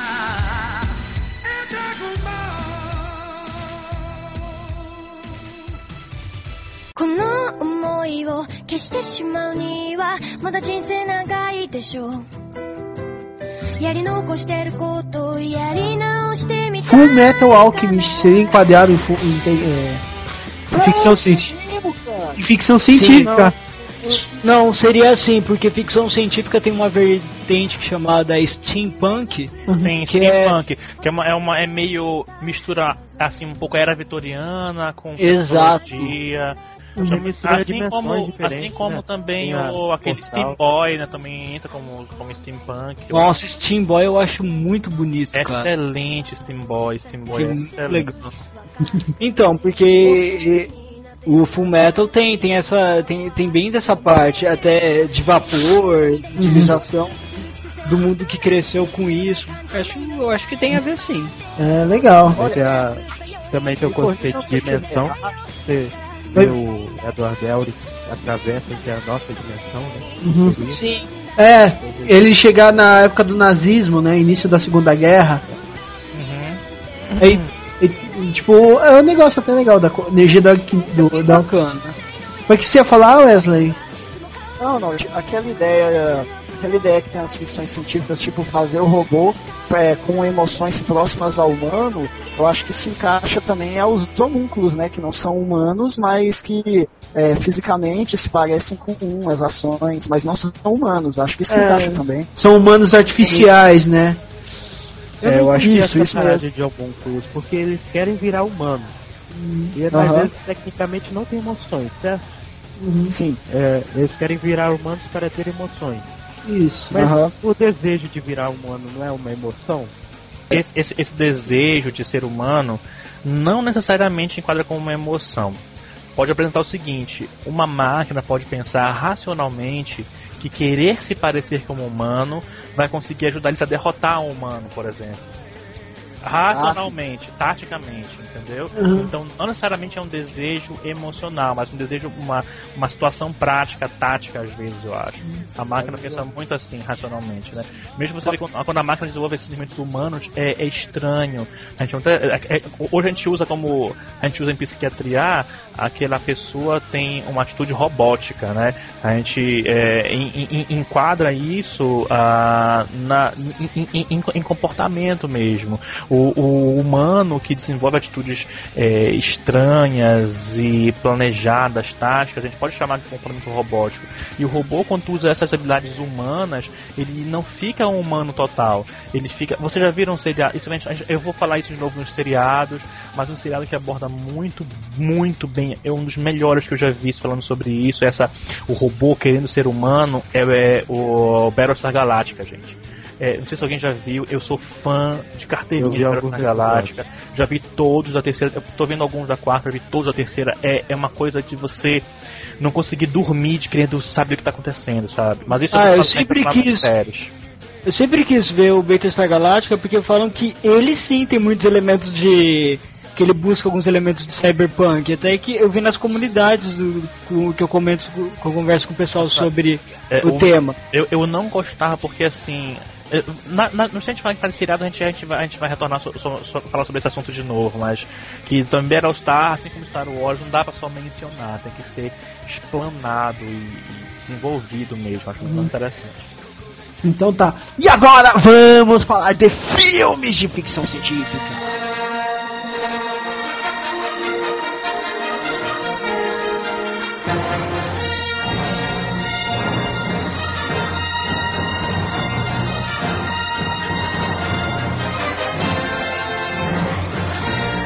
E aí, cantamos o Star Wars aqui, viu? Ah. Essa entrada foi meio exagerada, eu achei. Não precisava de tanto. Mas o filme deu um bom assunto, vai vender. Ele vai demorar mais mesmo? Não sei se vou demorar mais, porque assim, eu sou bem fanboy mesmo de Star Wars, né? Não, jura? Vingou! E cara, assim, eu sinceramente eu não lembro quando começou esse meu gosto por Star Wars, assim. Quando você assistiu? Eu não vi. Não, mas eu não lembro ter visto ele no cinema, entendeu? Eu acho que eu vi por assim, trocar dos meus primos mais velhos, vamos ver esse filme aí. Você viu em desenho, né? Não, eu vi em VHS a primeira vez. Eu acho que foi o primeiro que eu vi foi, eu acho que o Retorno de Jedi, não foi nem Ameaça Fantasma. Ameaça Fantasma já, Uma Nova Esperança. E, nossa, quando eu vi aquilo aí, caramba, eu fiquei desesperado, agoniado, e começou, cara. Aí começou a gostar de filme e me chamou muita atenção porque o Star Wars na classificação, em uma das classificações de ficção científica, ele é classificado como Space Opera. Vocês já viram, são familiares com esse termo, Space Opera? Já viram alguma coisa sobre isso? Não. A Space Opera é assim, um tema, é uma situação, uma história que se passa basicamente no espaço, quase inteiramente no espaço, e envolve romance, melodrama, conflito entre oponentes, e tem umas localidades grandiosas, assim, você vê aquelas lutas grandiosas, aquelas cidades gigantes e ambientes épicos mesmo. Isso é uma Space Opera, né? E o Star Wars, ele exemplifica muito bem isso, o que é uma space opera. E quando a gente vê, a gente fica imerso naquele mundo aparentemente semelhante ao nosso, tirando a... É tão exótico que você vê. Quando vê pela primeira vez, poxa, aqueles 500 milhões de alienígenas interagindo normalmente. Você vê na Mos Eisley Cantina, 500. Tu não vê nem humano. Tu vê só o humano que vem é o Han Solo. Na Mos Eisley. Que não é muito humano, né? E você fica tão... Eu gosto de coisas diferentes, exóticas. E quando você vê aquilo, eu falei, caramba, eles estão num ambiente alienígena e estão convivendo em paz, tão naturalmente. Nossa, eu acho que isso que me encantou a primeira vez para Star Wars, né? E foi Star Wars que quando eu comecei a ver, que eu comecei a gostar de ocultismo e poderes psíquicos. Eu gosto muito. Eu não sei se me influenciou na história da minha carreira. Provavelmente sim, inconscientemente sim, eu acho. Mas quando ele começou a falar de poderes psíquicos, eu falei, caramba, que coisa maluca. Aí eu comecei a estudar, comprar livro e etc. E como eu falei no começo do cast, o Star Wars, eu acho que de todos os filmes e eventos e exemplos que a gente vai dar, é o único que vai estar incluso em todas as categorias, né? Porque é um ambiente tão grande, tão explosivo, tão cancerígeno, porque ele invade todas as mídias, né? Menos forma. Steampunk não. Não, mas ele vai entrar como... Steampunk é subcategoria, categoria desenho. Não quero nem saber, cara. Você falou que veio entrar em todas, daí eu tô falando que não vai. Nessa não vai. Cyberpunk até que sim, por causa do jogo político, mas só, mais nada. E isso me atraiu bastante, né? Além disso, e Sabres de Luz, cara, é uma coisa tão simples, né? E tão montar um. Cara. Não, assim, a ideia mas tinha um doutor que tá querendo montar um. Toda a tecnologia de ciências do. Doutor Fábio? Não. Era um físico que tava querendo provar isso. Ai, meu Deus. Li umas matérias um tempo atrás, cara. Ele falou que tava quase conseguindo e tal. Mas daqui a pouco vão que estudar a Estrela da Morte e tentar montar uma. Cara, eu queria ter uma, cara. Cara, se bem que eu não duvido que os Estados Unidos tá fazendo isso, viu? Sabe, né? Existem tantas bases estelares. Na verdade, se pegar, vai criar uma lua nova lá. Vai ser a Estrela da Morte. Você acha que a lua ainda existe, cara? Você acha que lá é a lua, cara? Já demoliram tem tempo, velho. Sim, mano. Será a lua a Estrela da Morte? Possivelmente. E eu gosto também de Star Wars pelo lado... Não é só matar, pilhar, destruir no espaço. Tá. Tem um lado de emoções, de conflitos. E é uma novela mesmo, né, cara? Não adianta que é uma soap opera, é uma space opera. Tu vê, Luke, eu sou teu pai. O cara beija a irmã. Entendeu? É muito legal essa parte da comportamento humano, é bem interessante mesmo, né? De quanto os teus limites eles são testados, né? E quanto tu coloca as tuas emoções frente à racionalidade, quando o Luke vai salvar os amigos em vez de treinar mais para ser um Jedi, enfim. É muito maneiro isso. Eu acho que vou parar de falar e vou dar meus outros exemplos aqui. No cinema também, que eu acho que a gente pode... Eu até mencionei quando a gente estava falando de Asimov, né? É o Eu, Robô, que também, como eu falei, não é baseado em nenhum livro do Asimov, mas é baseado na teoria dele, em especial das 3 leis robóticas, né? E o Homem Bicentenário, que esse sim é um conto de Asimov, que ele deu um conto e fizeram um filme com Robin Williams, né, algum tempo atrás. Que eu achei muito bom. Eu achei legal também. Em alguns pontos é meio parado, mas o Asimov tem essa parte de ser mais...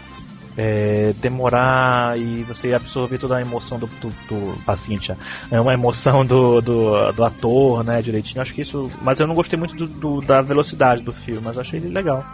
Uhum. E você, Dragão, agora? Não, é uma menção só a Star Wars que como você falou, você começou com o Retorno de Jedi. Estranhamente, eu também comecei o primeiro filme de Star Wars que eu assisti, foi o Retorno de Jedi. Mas ele tem uma reprodução desse primeiro bar que o Luke vai, lá em Tatooine. Mos Eisley Cantina. Isso, no Jaspion. O quê? No Jaspion, primeiro episódio. Ele vai numa cantina que é idêntica, cheia de alienígenas, bar. Olha que maneiro. Tanto que ele também vê um alienígena bebendo um trocinho lá, meio simples, ó. Pede um também. Nossa, lembrei. Cospe. Lembrei, cara. Sim. Primeiro episódio, cara, passou acho que 2-3 vezes no Brasil só. Porra, legal. Uma delas eu assisti. Vocês acham que o Han Solo atirou antes ou foi o Guido que atirou antes? Ah, Han Solo. Ah, o Han Solo, cara. Gay. Foi Chuck Norris. Meu filho, Han Solo dá pau no Chuck Norris. Eu acho muito interessante, até... o quinto elemento. O quinto elemento, com Bruce Willis.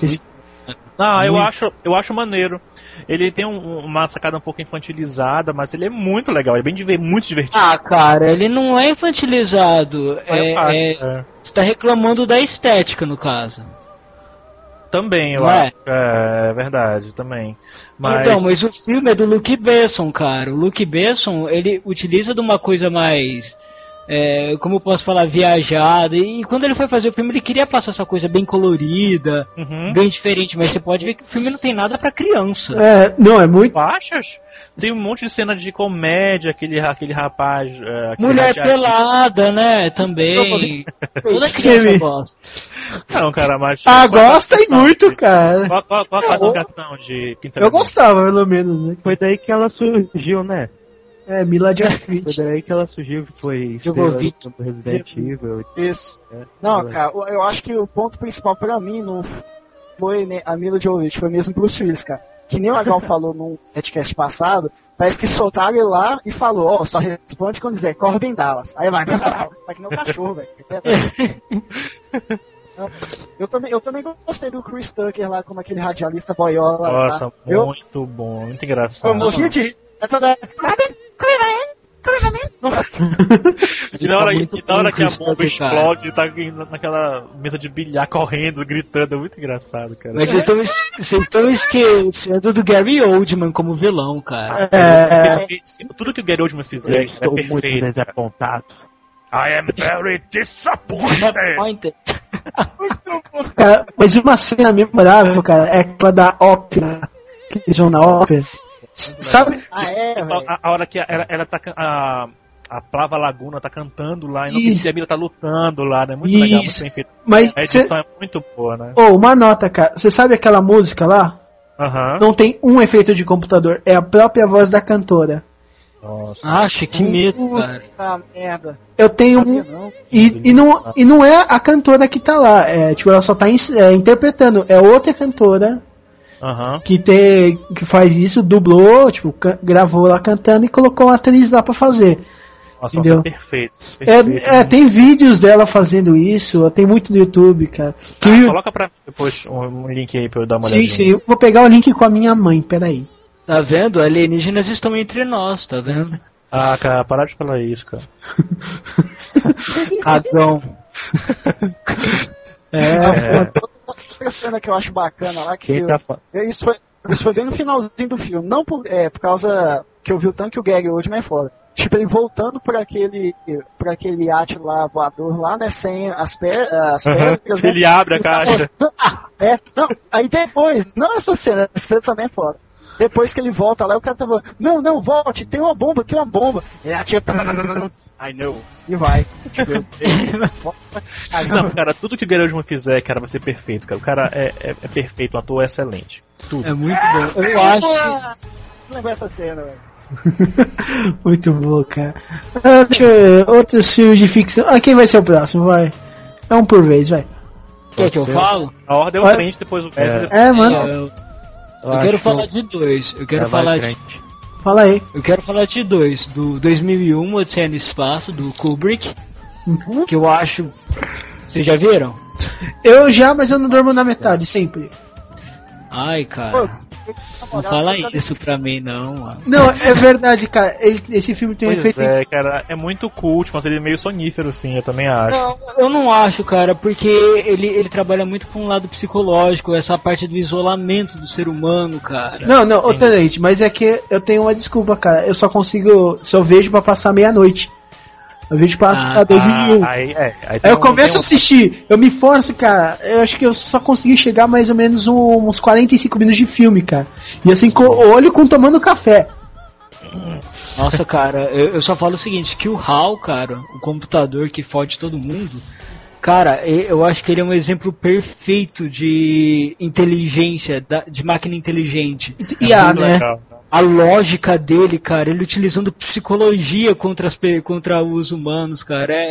O namorado da Gladys. Da Gladys. Por isso que...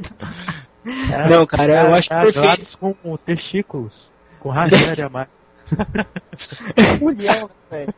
Não, cara, mas eu acho que se tem um filme... E não é só pela história, porque eu acho o seguinte, que... O Odisseia no Espaço, cara, o 2001, ele tem uma estética, um trabalho visual exuberante. Pra época, cara, ele é...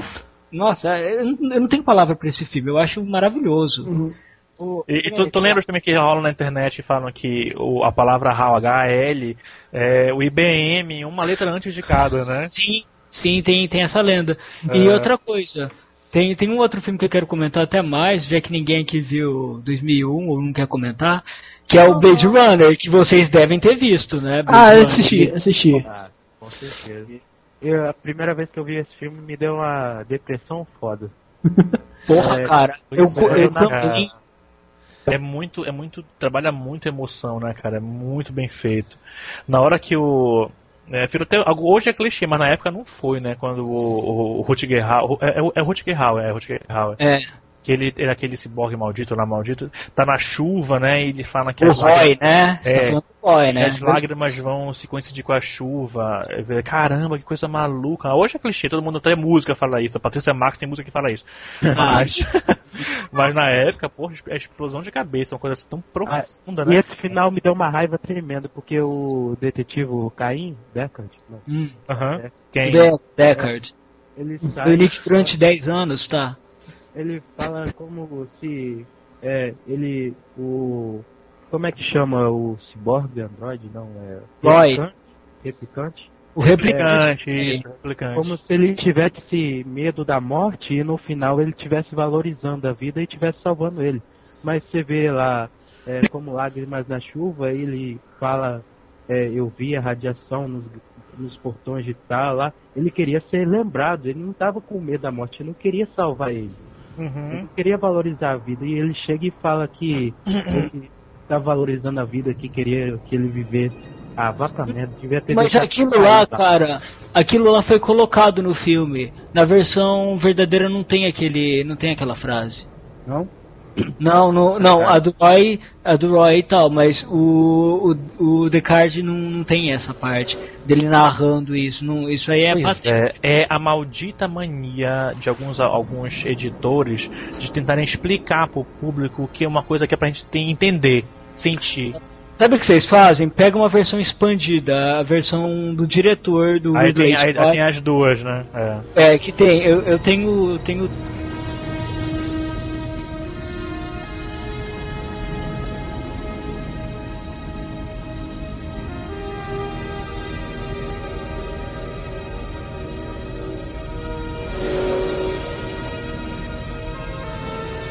E tem aquela questão que é levantada, até que isso aí é mais levantado no livro, que o Deckard, ele é um replicante também, e parece que até ele seria o mais perfeito. Pode ver, cara, vai ser até mais legal você ver, pensando nisso, que você vai ver as atitudes do do personagem do Harrison Ford, que daí você vai começar a pensar, porra, será que ele não é ciborgue?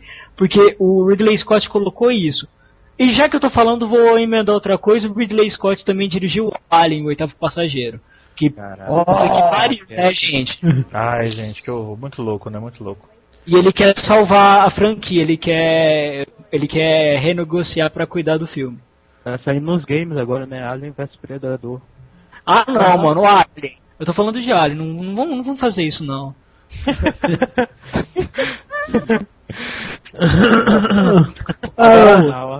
Na ordem é o Wesley agora? Vai, Wesley. Não, acho que a gente nem citou esse filme, não sei se boa parte viu, mas é o Minority Report. Aqui é muito bom. Muito bom. Um subtítulo, A Nova Lei. Eu acho que é o melhor filme do Steven Spielberg. Minority Report é a nova. Mentira. Mentira. A Nova Lei. Não? É a Nova Lei? É, a Nova Lei. O subtítulo. Não, tipo, só assim, é o Tom Cruise, né, o personagem principal. Ele é um policial que trabalha num departamento que, com a ajuda de três... qual é o nome? Precogs. Que tem uma habilidade psíquica, né? Precog é abertura de precognition, né? O cara prevê o futuro. Isso mesmo. Exatamente. Aí, com a ajuda dos três, eles preveem um crime e chegam antes do crime acontecer de fato. E essa premissa vai até o ponto em que uma das bolas que vem os nomes... Nossa, velho, ficou muito bom jogar. Uma das bolas é essas orbs, pronto. Saem duas orbs. Uma sai a pessoa que sofreu o crime, em outra sai o executor. E o nossa, velho. Não, tem a máquina que usa o poder dos precogs para prever os crimes. Em uma esfera sai quem cometerá o crime, e em outra esfera sai a pessoa que sofreu o crime, né? Junto a isso, vem imagens dos precogs, né, na mente, com dicas da localidade, onde vai cometer o crime.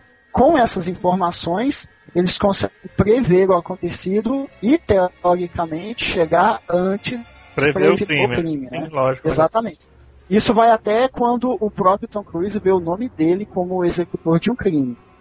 Aí que ele vai ter que correr atrás para provar ou então ver o porquê dele ter executado o crime. Eu achei a ideia fantástica, cara. Eu vi no cinema. Eu vi de novo também. Não, mas o crime do Tom Cruise todo mundo sabe, né? Missão Impossível 3. Sem lembrar.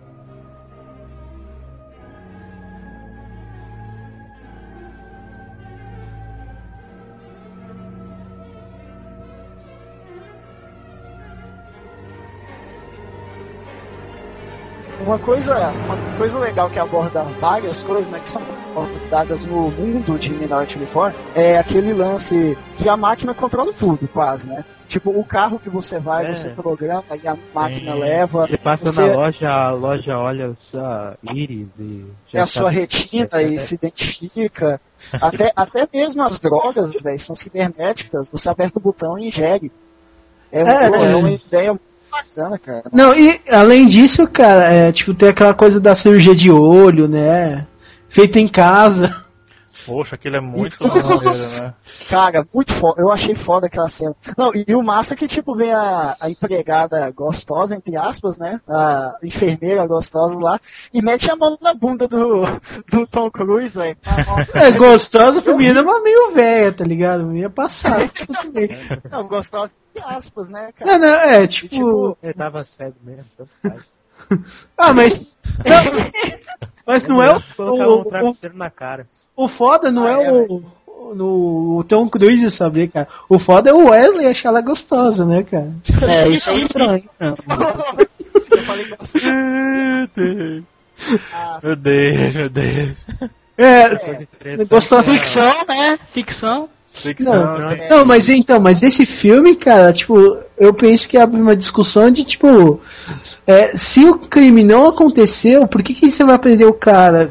Se o crime não aconteceu, ele não fez nada ainda. Pois é, mas essa que é a grande discussão, né? Eles são... o que é Minority Report? O Minority Report, quer dizer, o erro mínimo, né? O evento mínimo é uma possibilidade alternativa da pessoa não cometer o crime, que poderia furar essa precognição dos três PECOGs.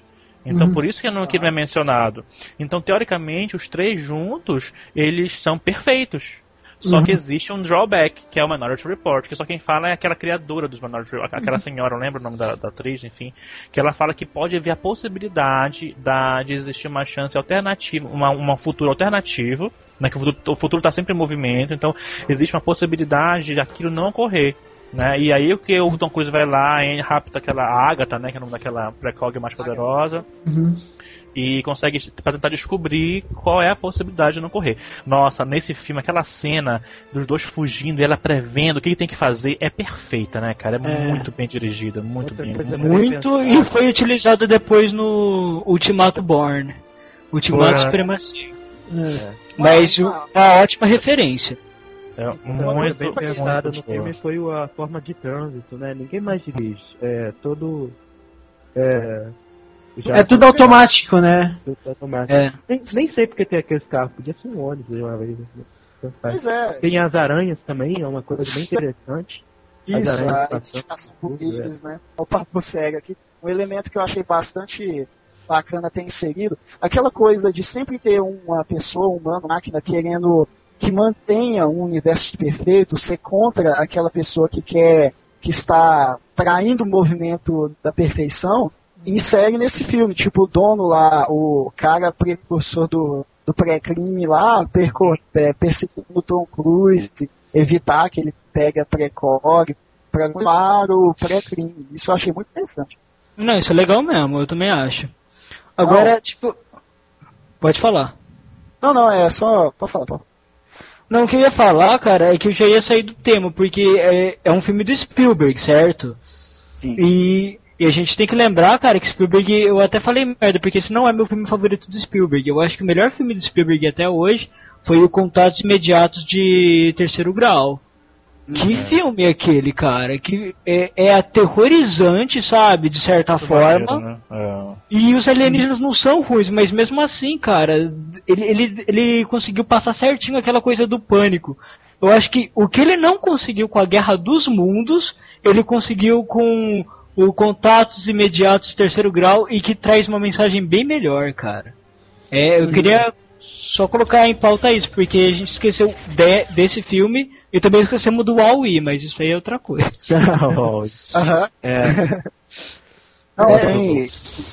Pode seguir? E como eu sou... Eu queria falar... Pode falar. Bem, primeiro... Eu não sei... eu tenho que finalizar ele, cara. Eu tenho que citar isso, porque...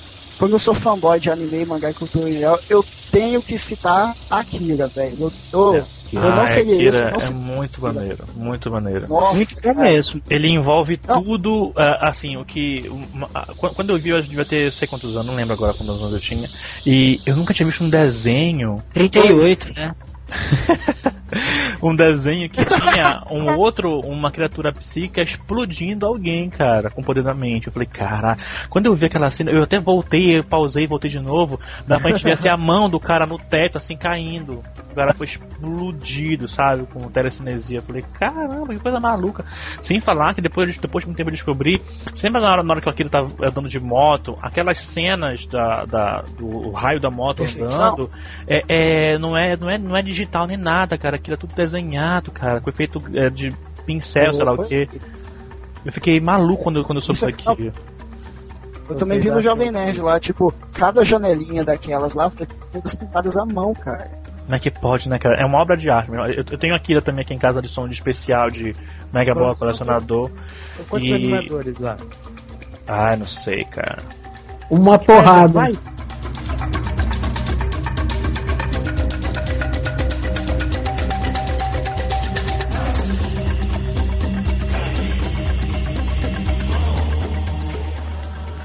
Uma coisa que o Trent falou sobre o universo cyberpunk, eu acho que essa obra do Akira, acho que é o que cita bem, assim, o que o japonês pensa do cyberpunk mesmo, saca? Que, tipo, teve catástrofe, que o pessoal tenta sobreviver, tem o povo que vai contra a ordem, tem a ordem mesmo. Isso o anti-herói.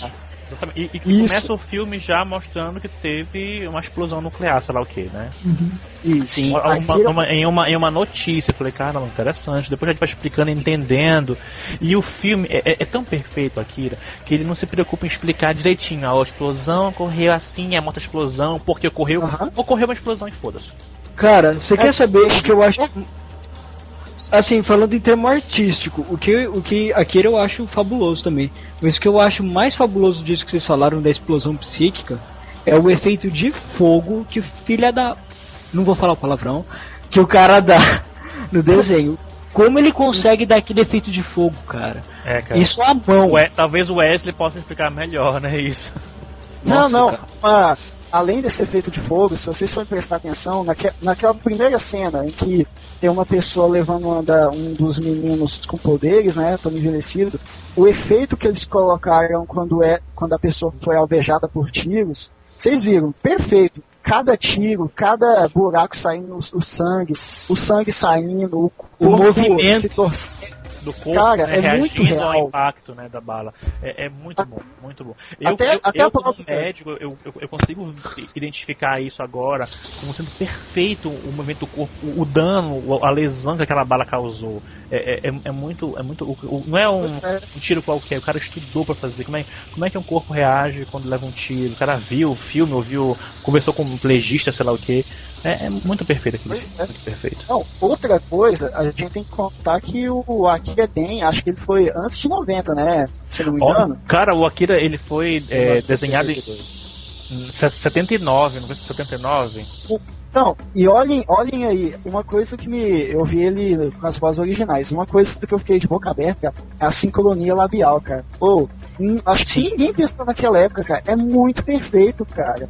Tipo, o cara vai aqueles devaneios japoneses, aí a voz faz a mesma coisa, cara. Não, é 88, viu, gente? 88. Bora quando eu nasci.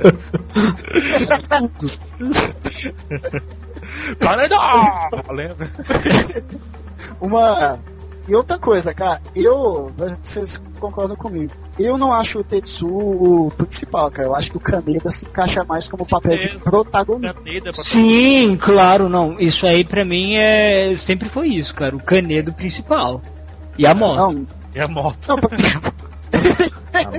Pô, nossa, uma cena interessante também do Akira. Você lembra quando ele vira aquele monstro, aquela coisa orgânica absurda? Você consegue. Eu vejo agora, na época eu achava legal, hoje eu vejo como importante que era. Tem formações de tecido celular, cara, assim, uns triângulos, hexágonos, como fosse um tecido hepático, de fígado mesmo, sabe? Uhum. E quando aquela menina é imprensada entre os tecidos, nossa, aquela cena é chocante, é tão bem feita, cara. Eu falei, cara, meu Deus, como é que é possível? Isso, né? Cara, morri de ódio, velho. Que droga, a mulher tinha que morrer. Que mas droga, né, isso que torna um filme bom, cara. Eu, assim, na minha opinião, a tragédia, cara. A tragédia é fundamental. Eu falo disso como psiquiatra. A tragédia é fundamental para a criação de. Aí, cara, se tu fores ver os maiores heróis, tem uma tragédia envolvida. A cadeia para a criação heróica, entendeu? Outra coisa, a Herói que falou no negócio herói, uma coisa que tem nesse filme aí, que tem na saga do herói sempre, é a busca por algo. Olha o Tetsuo, além dele buscar, tipo, um aumento de poderes, ele busca o Akira, que de acordo com ele, a Akira vai quietar as vozes que tem na mente dele, e ele continua essa busca. Isso é o que tem também, a busca do herói por alguma coisa. Sim, muito legal. E eu acho legal esse relacionamento de amizade entre o Kaneda e o Tetsuo, cara. Uhum. Porque você vê que o cara tá destruindo tudo, mas a ideia dele não é matar o cara. É salvar o amigo dele. É salvar o amigo. É muito legal. E aí, Glauber? Agora o Glauber, né? E os seus? Glauber! Caralho, que porra é essa? Vocês consideram Jurassic Park como ficção científica? Sim. Pode ser. Eu acho que sim, porque tem uma manipulação genética que hoje não é possível ainda. Eu acho que considera sim. lançou em 93, ganhou o que? 11 Oscars? Não, 3. É, 11? 11? Porra. Poxa, acha? Não, isso aí foi o... O Senhor dos Anéis ganhou 11. Foi 3 Oscars, foi... sobre um cientista sempre maluco.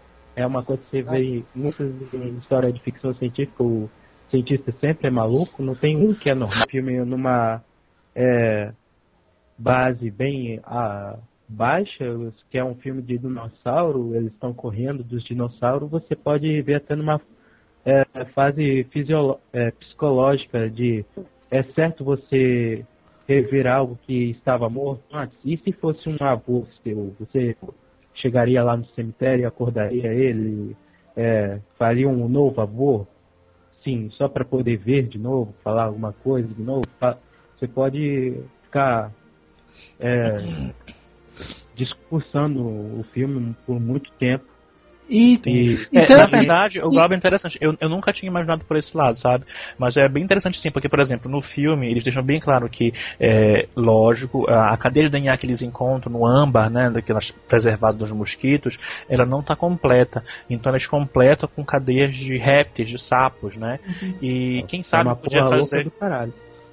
mas é uma ideia interessantíssima, né? É bem semelhante. Assim, mas imagina só, indo para essa ideia do Glauber, se a gente pudesse colocar, substituir esse DNA de um avô falecido, por exemplo, nem precisaria, né? Mas se fosse uma pessoa que morreu 1000 anos atrás, sei lá, Cleópatra, achou que a tumba da Cleópatra, não deve estar o DNA totalmente preservado, não sei. Mas ele substituiria por outro DNA humano, então DNA primata, um macaco, por exemplo, que é 99% igual ao nosso. Acho que poderia realmente... pensar. Imagina eu não daquele papel da toalha que cobriu o rosto de Jesus, achar um DNA dele Santo lá. Sudário, chama Santo Sudário. Santo Sudário. Imagina ressurgir Jesus e ele falar lá, não é isso que a igreja está falando. Pois é. Não, então mas isso... Esse negócio de genética, cara, tem um outro elemento que tem em outros filmes, que é tipo, algo fugir ao seu controle. Por exemplo, no comecinho lá, o personagem lá, pergunta lá, e os dinossauros não se reproduzem? Aí o outro fala, não, são todos fêmeas. Aí ele, percorrendo o pátio lá, descobre que tem ovos. Ovos, né? Isso. Aí, é o Sam Neill, não catou. Isso, exatamente. Aí, tipo, eles lembram. Olha, eles lembram os répteis. Alguns répteis têm reprodução assexuada. Aí, tipo, tem esse elemento de algo que eles pensam estar totalmente sob controle, foge ao seu controle. Outro elemento. É bem interessante. Só existiu esse filme, os outros dois nunca existiram.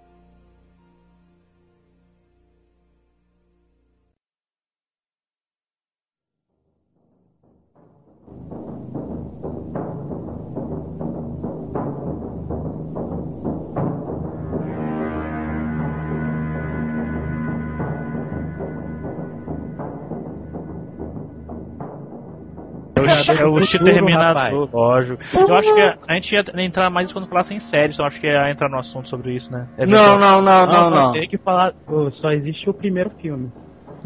Porque, assim, o Terminador do Futuro é sobre uma máquina que tecnicamente já explodiu o mundo, mas...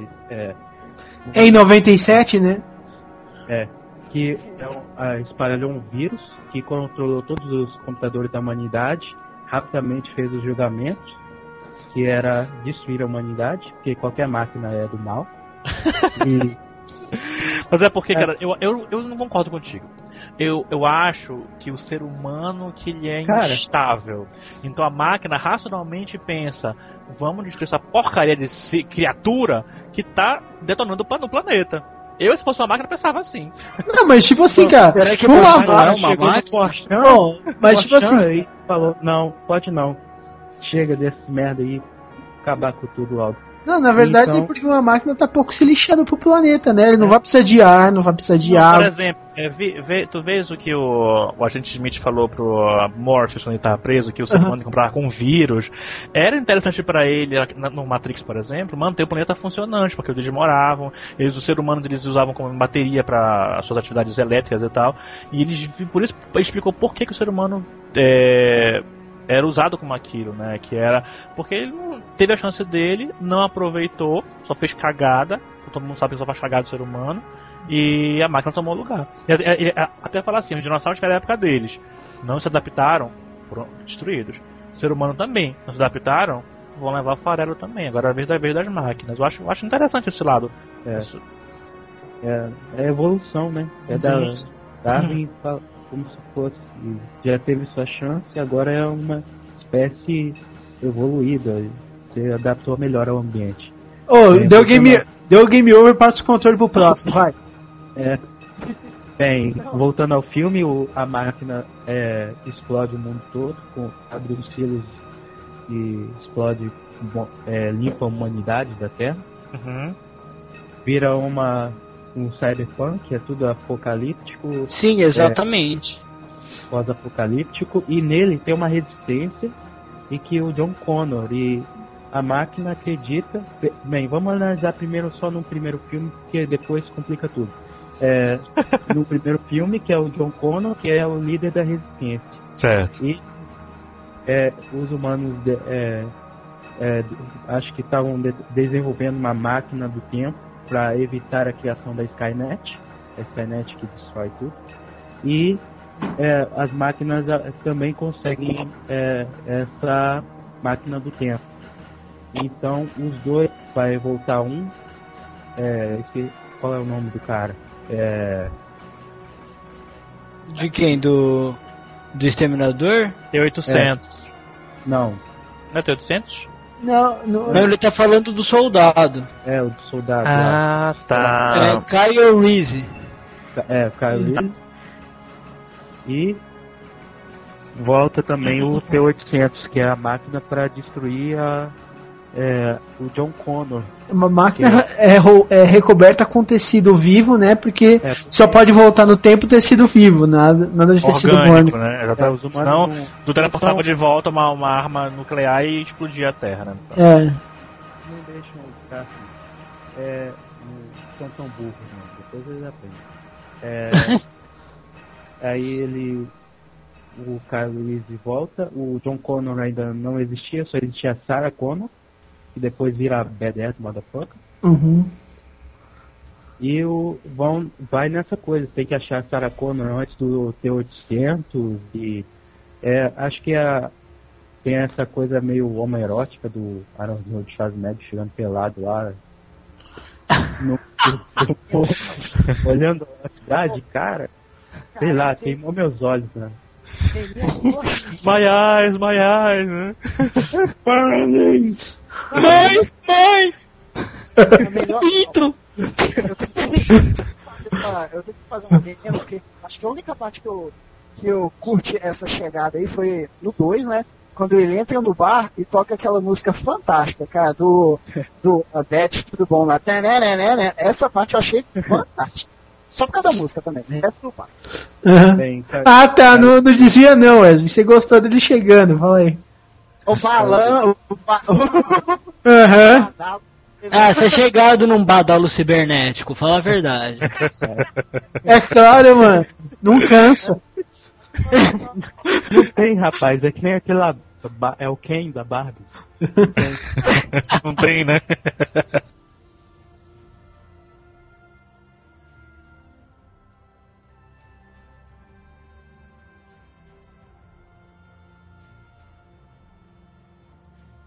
Do filme é que ele foi feito com uma renda baixíssima, não tinha muito dinheiro, acho que era só o que? 3 milhões, eu não lembro direito não. E fizeram um filme foda, foi marcou a época. Rendeu vários games também, que foram falados lá pelo Video Game Nerd. É que isso vem de encontro com outra coisa, cara. Vale lembrar, a gente não comentou que os primeiros de Star Wars também foi feito com uma renda muito baixa, cara. O pessoal que tava que filmava e tava o crew, né, do George Lucas lá no filme, ficavam rindo dele, cara, sacaneando com ele. Ah, esse cara é maluco, filmar isso no deserto, tá louco? Tinha coisas estranhas. Hoje em dia todo mundo cala a boca, né? Porque o George Lucas inventou o marketing, né? Então, hoje em dia, cara, enfim. Ele pode ser um péssimo diretor, ele estragar tudo que ele toca a mão, estraga. Não, o anti-toque de Midas, né? Não, ele é um ótimo escritor, cara. Não, ele tem um toque de merdas, né, cara? É. Porque, nossa, mas ele criou um universo muito, muito maneiro. Então, por falar nisso, voltando um pouquinho ao assunto do Star Wars, o que vocês acharam quando lançou o episódio 1 e ele lançou o fato da força serem midi-chlorians? Cara, eu não liguei muito porque eu nunca tinha assistido as partes anteriores. Star Wars, que legal. Uhum. Aí no primeiro que me chamou a atenção, é isso, o que acontece, mostrou batalha. Aí eu fiquei um pouquinho mais interessado, mas eu achei o filme bem chato. Jura, cara? O primeiro filme é o pior filme, cara. Sim, mas isso foi depois de eu ter assistido os outros. Ah, entendi. Fala, Wesley, agora. Não, o seguinte, eu achei uma boa, porque como eu assisti os três primeiros filmes bem esporadicamente... Certo. Eu achei legal porque com ele mesmo, o filme sendo ruim, eu me interessei mais em saber a história mesmo, né? Por isso que eu acompanhei o 2, o 3, vi de novo com mais afinco o 4, 5, 6. O primeiro filme despertou a força dentro de mim. E o Dragão e o Trent acham o que sobre isso? Bom, de primeira instância eu achei interessante porque, queira ou não, vai ser a explicação original, né? A gente gostando ou não. Então, deu um motivo pra que a gente tenha conexão com a força. Entendeu? Tipo, a gente, entre aspas, né? As pessoas, os seres vivos, por isso que nem todo mundo pode ser Jedi, entendeu? É uma explicação por que nem todo mundo pode ser Jedi e o que faz um Jedi foda, entendeu? Aí pode desenvolver, não sei se ele vai, não sei, no universo expandido, não sei se pode multiplicar o nível de midi-chlorians no sangue e tal. Pois é, cara. Mas o que eu gostei muito desse filme foi as lutas que eu achei melhores coreografadas. Primeiro filme, o salve filme é a luta do Qui-Gon Jinn, o Obi-Wan e o Darth Maul. É o que salva o filme primeiro, só essa, né? Então, o resto é Kung Fu Fighting total, cara. E nessa época eu tava treinando pra caralho. Eu acho que era vermelha pra ficar preta. Entendeu? E faixa preta. E tava treinando feito um maluco. E eu olhava aquilo lá. Deu uma cauda do dragão. Deu um salto lá mais esquisito que eu tava aprendendo ela também. A saltar, entendeu? Então, um pouco encharcado, né? Não, nem tanto, mas, tem uns passos bem legais, e também eu gostei muito do efeito do sabre, que melhorou, cara. Não parece mais uma espada mesmo, não parece um bastão de luz, cara. Mas tu mencionaste apenas questões técnicas, né? E eu posso falar? Fala aí. Pode. Eu posso, então. Eu vou falar, eu achei uma bosta. Mas, não, sério, mas o porquê, eu gosto muito de literatura, até, dessa parte de quadrinhos, e tem tudo, você tem que ver que é o seguinte, a partir do momento que você quer dar explicação pra tudo, você começa a cortar a parte mística, a parte do oculto, porque você não precisa da explicação, ele tem mais midi-chlorians, ele é mais poderoso, certo, o pessoal já sente pela força, porque, pra mim, a força... Era tipo algo que conectava todos, que eu não sabia, todos e tudo, que eu não sabia o que era. Era tipo, poderia até ser Deus, entende? E alguns tinham uma afinidade maior. E isso eu achava legal, essa ideia de você não sabe o que é, mas você sente a presença. Então, eles cagaram nisso, na minha opinião, e tentando transformar tudo em conceito científico e biológico. E você pode ver, os filmes antigos, não tem referência, os filmes antigos se passam depois desses novos. Além disso ser furado, tem vários outros pontos furados. Eu vou tentar dar pra vocês dois pontos, a parte positiva e negativa dos midi-chlorians, por exemplo. Positivo primeiro, né? Eles conseguem explicar biologicamente, porque assim, na força, tu fala assim, quem é mais sensitivo consegue sentir a força em outras pessoas, certo? Só que existem Sith, principalmente, que conseguem se esconder na força. O Palpatine faz isso. Vocês conhecem as Asajj Ventress? Não. A Asajj Ventress é uma humana de Ratatá, que ela tava presa lá em Ratatá, o Pokémon, cara? Ratatak. E ela usava essa técnica também para se esconder na força, né, de outras pessoas. Então, eu acho que seria um meio de, por sangue, identificar isso, né? Pode ser uma alternativa à força-sensitividade, né? Só que tem um porém. Eles foram meio burros, o Jedi foi burro, Yoda principalmente, eu não perdoo Yoda por isso. Eles sabiam que tinham Sith no Senado, certo? Uhum. E o Sith, o midi-chlorian, seria a força por causa de midi-chlorian, certo? Uhum. Era muito simples saber quem era o Sith, verificar o sangue de todo mundo. Então, ele já teve um controle, né? Exatamente. Ninguém faz exame técnico lá, não, né? Todo mundo entrava, não passava, tinha pra passar, todo mundo testou. E o primeiro a ser testado seria o imperador. Se fosse o Yoda, falava assim, o imperador já, o conselheiro, então você, como é pra mudar o exemplo, testaria primeiro em você. Não, mas tem uma desculpa ali pra isso. Ele pagou o empregado pra mijar no potinho dele. Cara, não sei se... eu não lembro o nome do filme, cara, mas tem um filme... que acho que a ficção científica também pode ser encarado, que no futuro, pra você, o DNA definir sua profissão. Gattaca. Gattaca, exatamente. Isso. Foda. Eu adorei esse filme. E tem a parte do que o cara que treina pra caralho, se esforça pra caralho. Ethan Hawke. Isso. E pega o DNA de outro que ficou paralítico por causa de Jude Law. Jude Law, exatamente. Eu tenho esse filme. Pra poder se ficar como astronauta. Por ele, né? Exatamente. E ele tinha várias técnicas, cara. O Palpatine podia ter usado assim, pô. O cara vai injetar agulha assim, puta que pariu, se briscou e põe o sangue de outro, tá ligado? Mas aí eu acho que teria medo de driblar isso, sabe? O Jedi sabe que o Sith não é uma pessoa burra, que poderia, se fosse um Senado, mandar alguém fazer isso. Então, o Jedi faria isso todo mundo, entendeu? Um aprendiz, um Jedi Nath, iniciante, sei lá. Outro ponto negativo também é que existem criaturas que são sensíveis à força, que têm a força e não têm sangue. Por exemplo, o Sil de Nancórios. Eles são criaturas cristaloides, eles não têm sangue e usam a força. Então, como é que explicar o midi-chlorian nele? Mas eu acho que a midi-chlorian flui, tipo, não no, tipo, o sangue é só um condutor no ser humano. Mas, tipo, fica na pele, né? Neles fica nos cabelos. É tipo. Você tá querendo, tipo, live stream, coisa assim? Não. Está no ar.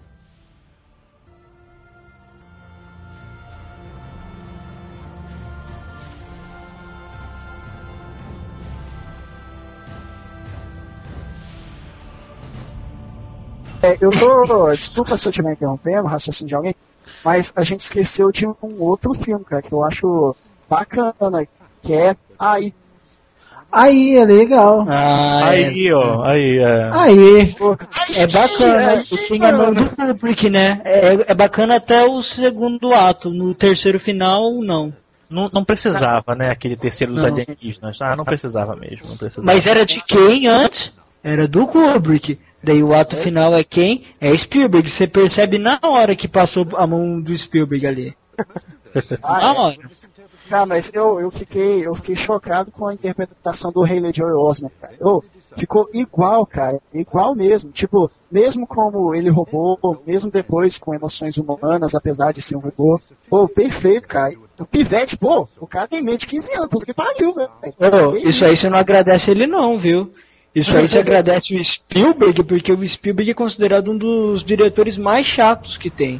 Porque ele faz o cara refazer cena até umas 20 vezes, se precisar. Pois é, cara, mas mérito pra ele que conseguiu absorver o espírito do Spielberg, né, cara? O que ele queria fazer, ele conseguiu lá, mesmo depois de tentar... né? Era isso ou apanhava, né? Isso ou açoite, né? Não, isso é a balinha. Tá lá o Steven Spielberg. A Bahia. É isso aí, o Neverland, meu filho. O que você quer? Eu gostei, pior. Até o Jude Law aí participa também, como o robô vagabundo lá, o robô gigolô, tá? Nossa, ele é foda. Robô gigolô. Olha! Muito bom. E ele tá ótimo, hein, no filme também. Puta que pariu. Que ator foda, cara. Ele consegue passar como se fosse um robô mesmo. Até as atitudes. Não sei. Nossa, foda pra caralho. Eu recomendo que vejam tanto o dublado quanto o legendado, porque mesmo o legendado tendo seu charme, os dubladores que fizeram a versão dublada deram seu charme e ficou muito legal. Oh, mas no original, aqueles ali no final também tem a voz do tio Phil lá, né? Voz de quem?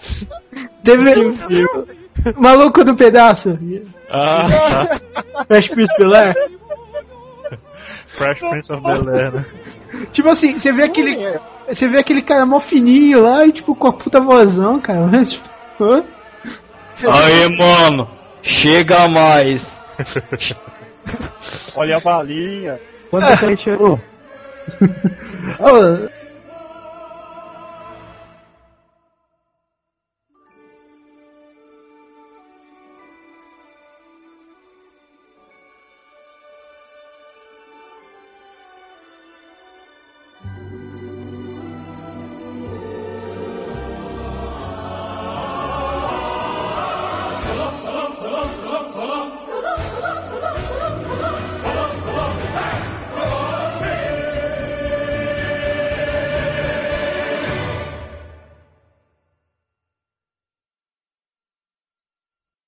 Vocês acham que acabou? Acabou não. Tem mais, ainda tem a segunda parte. Até mais.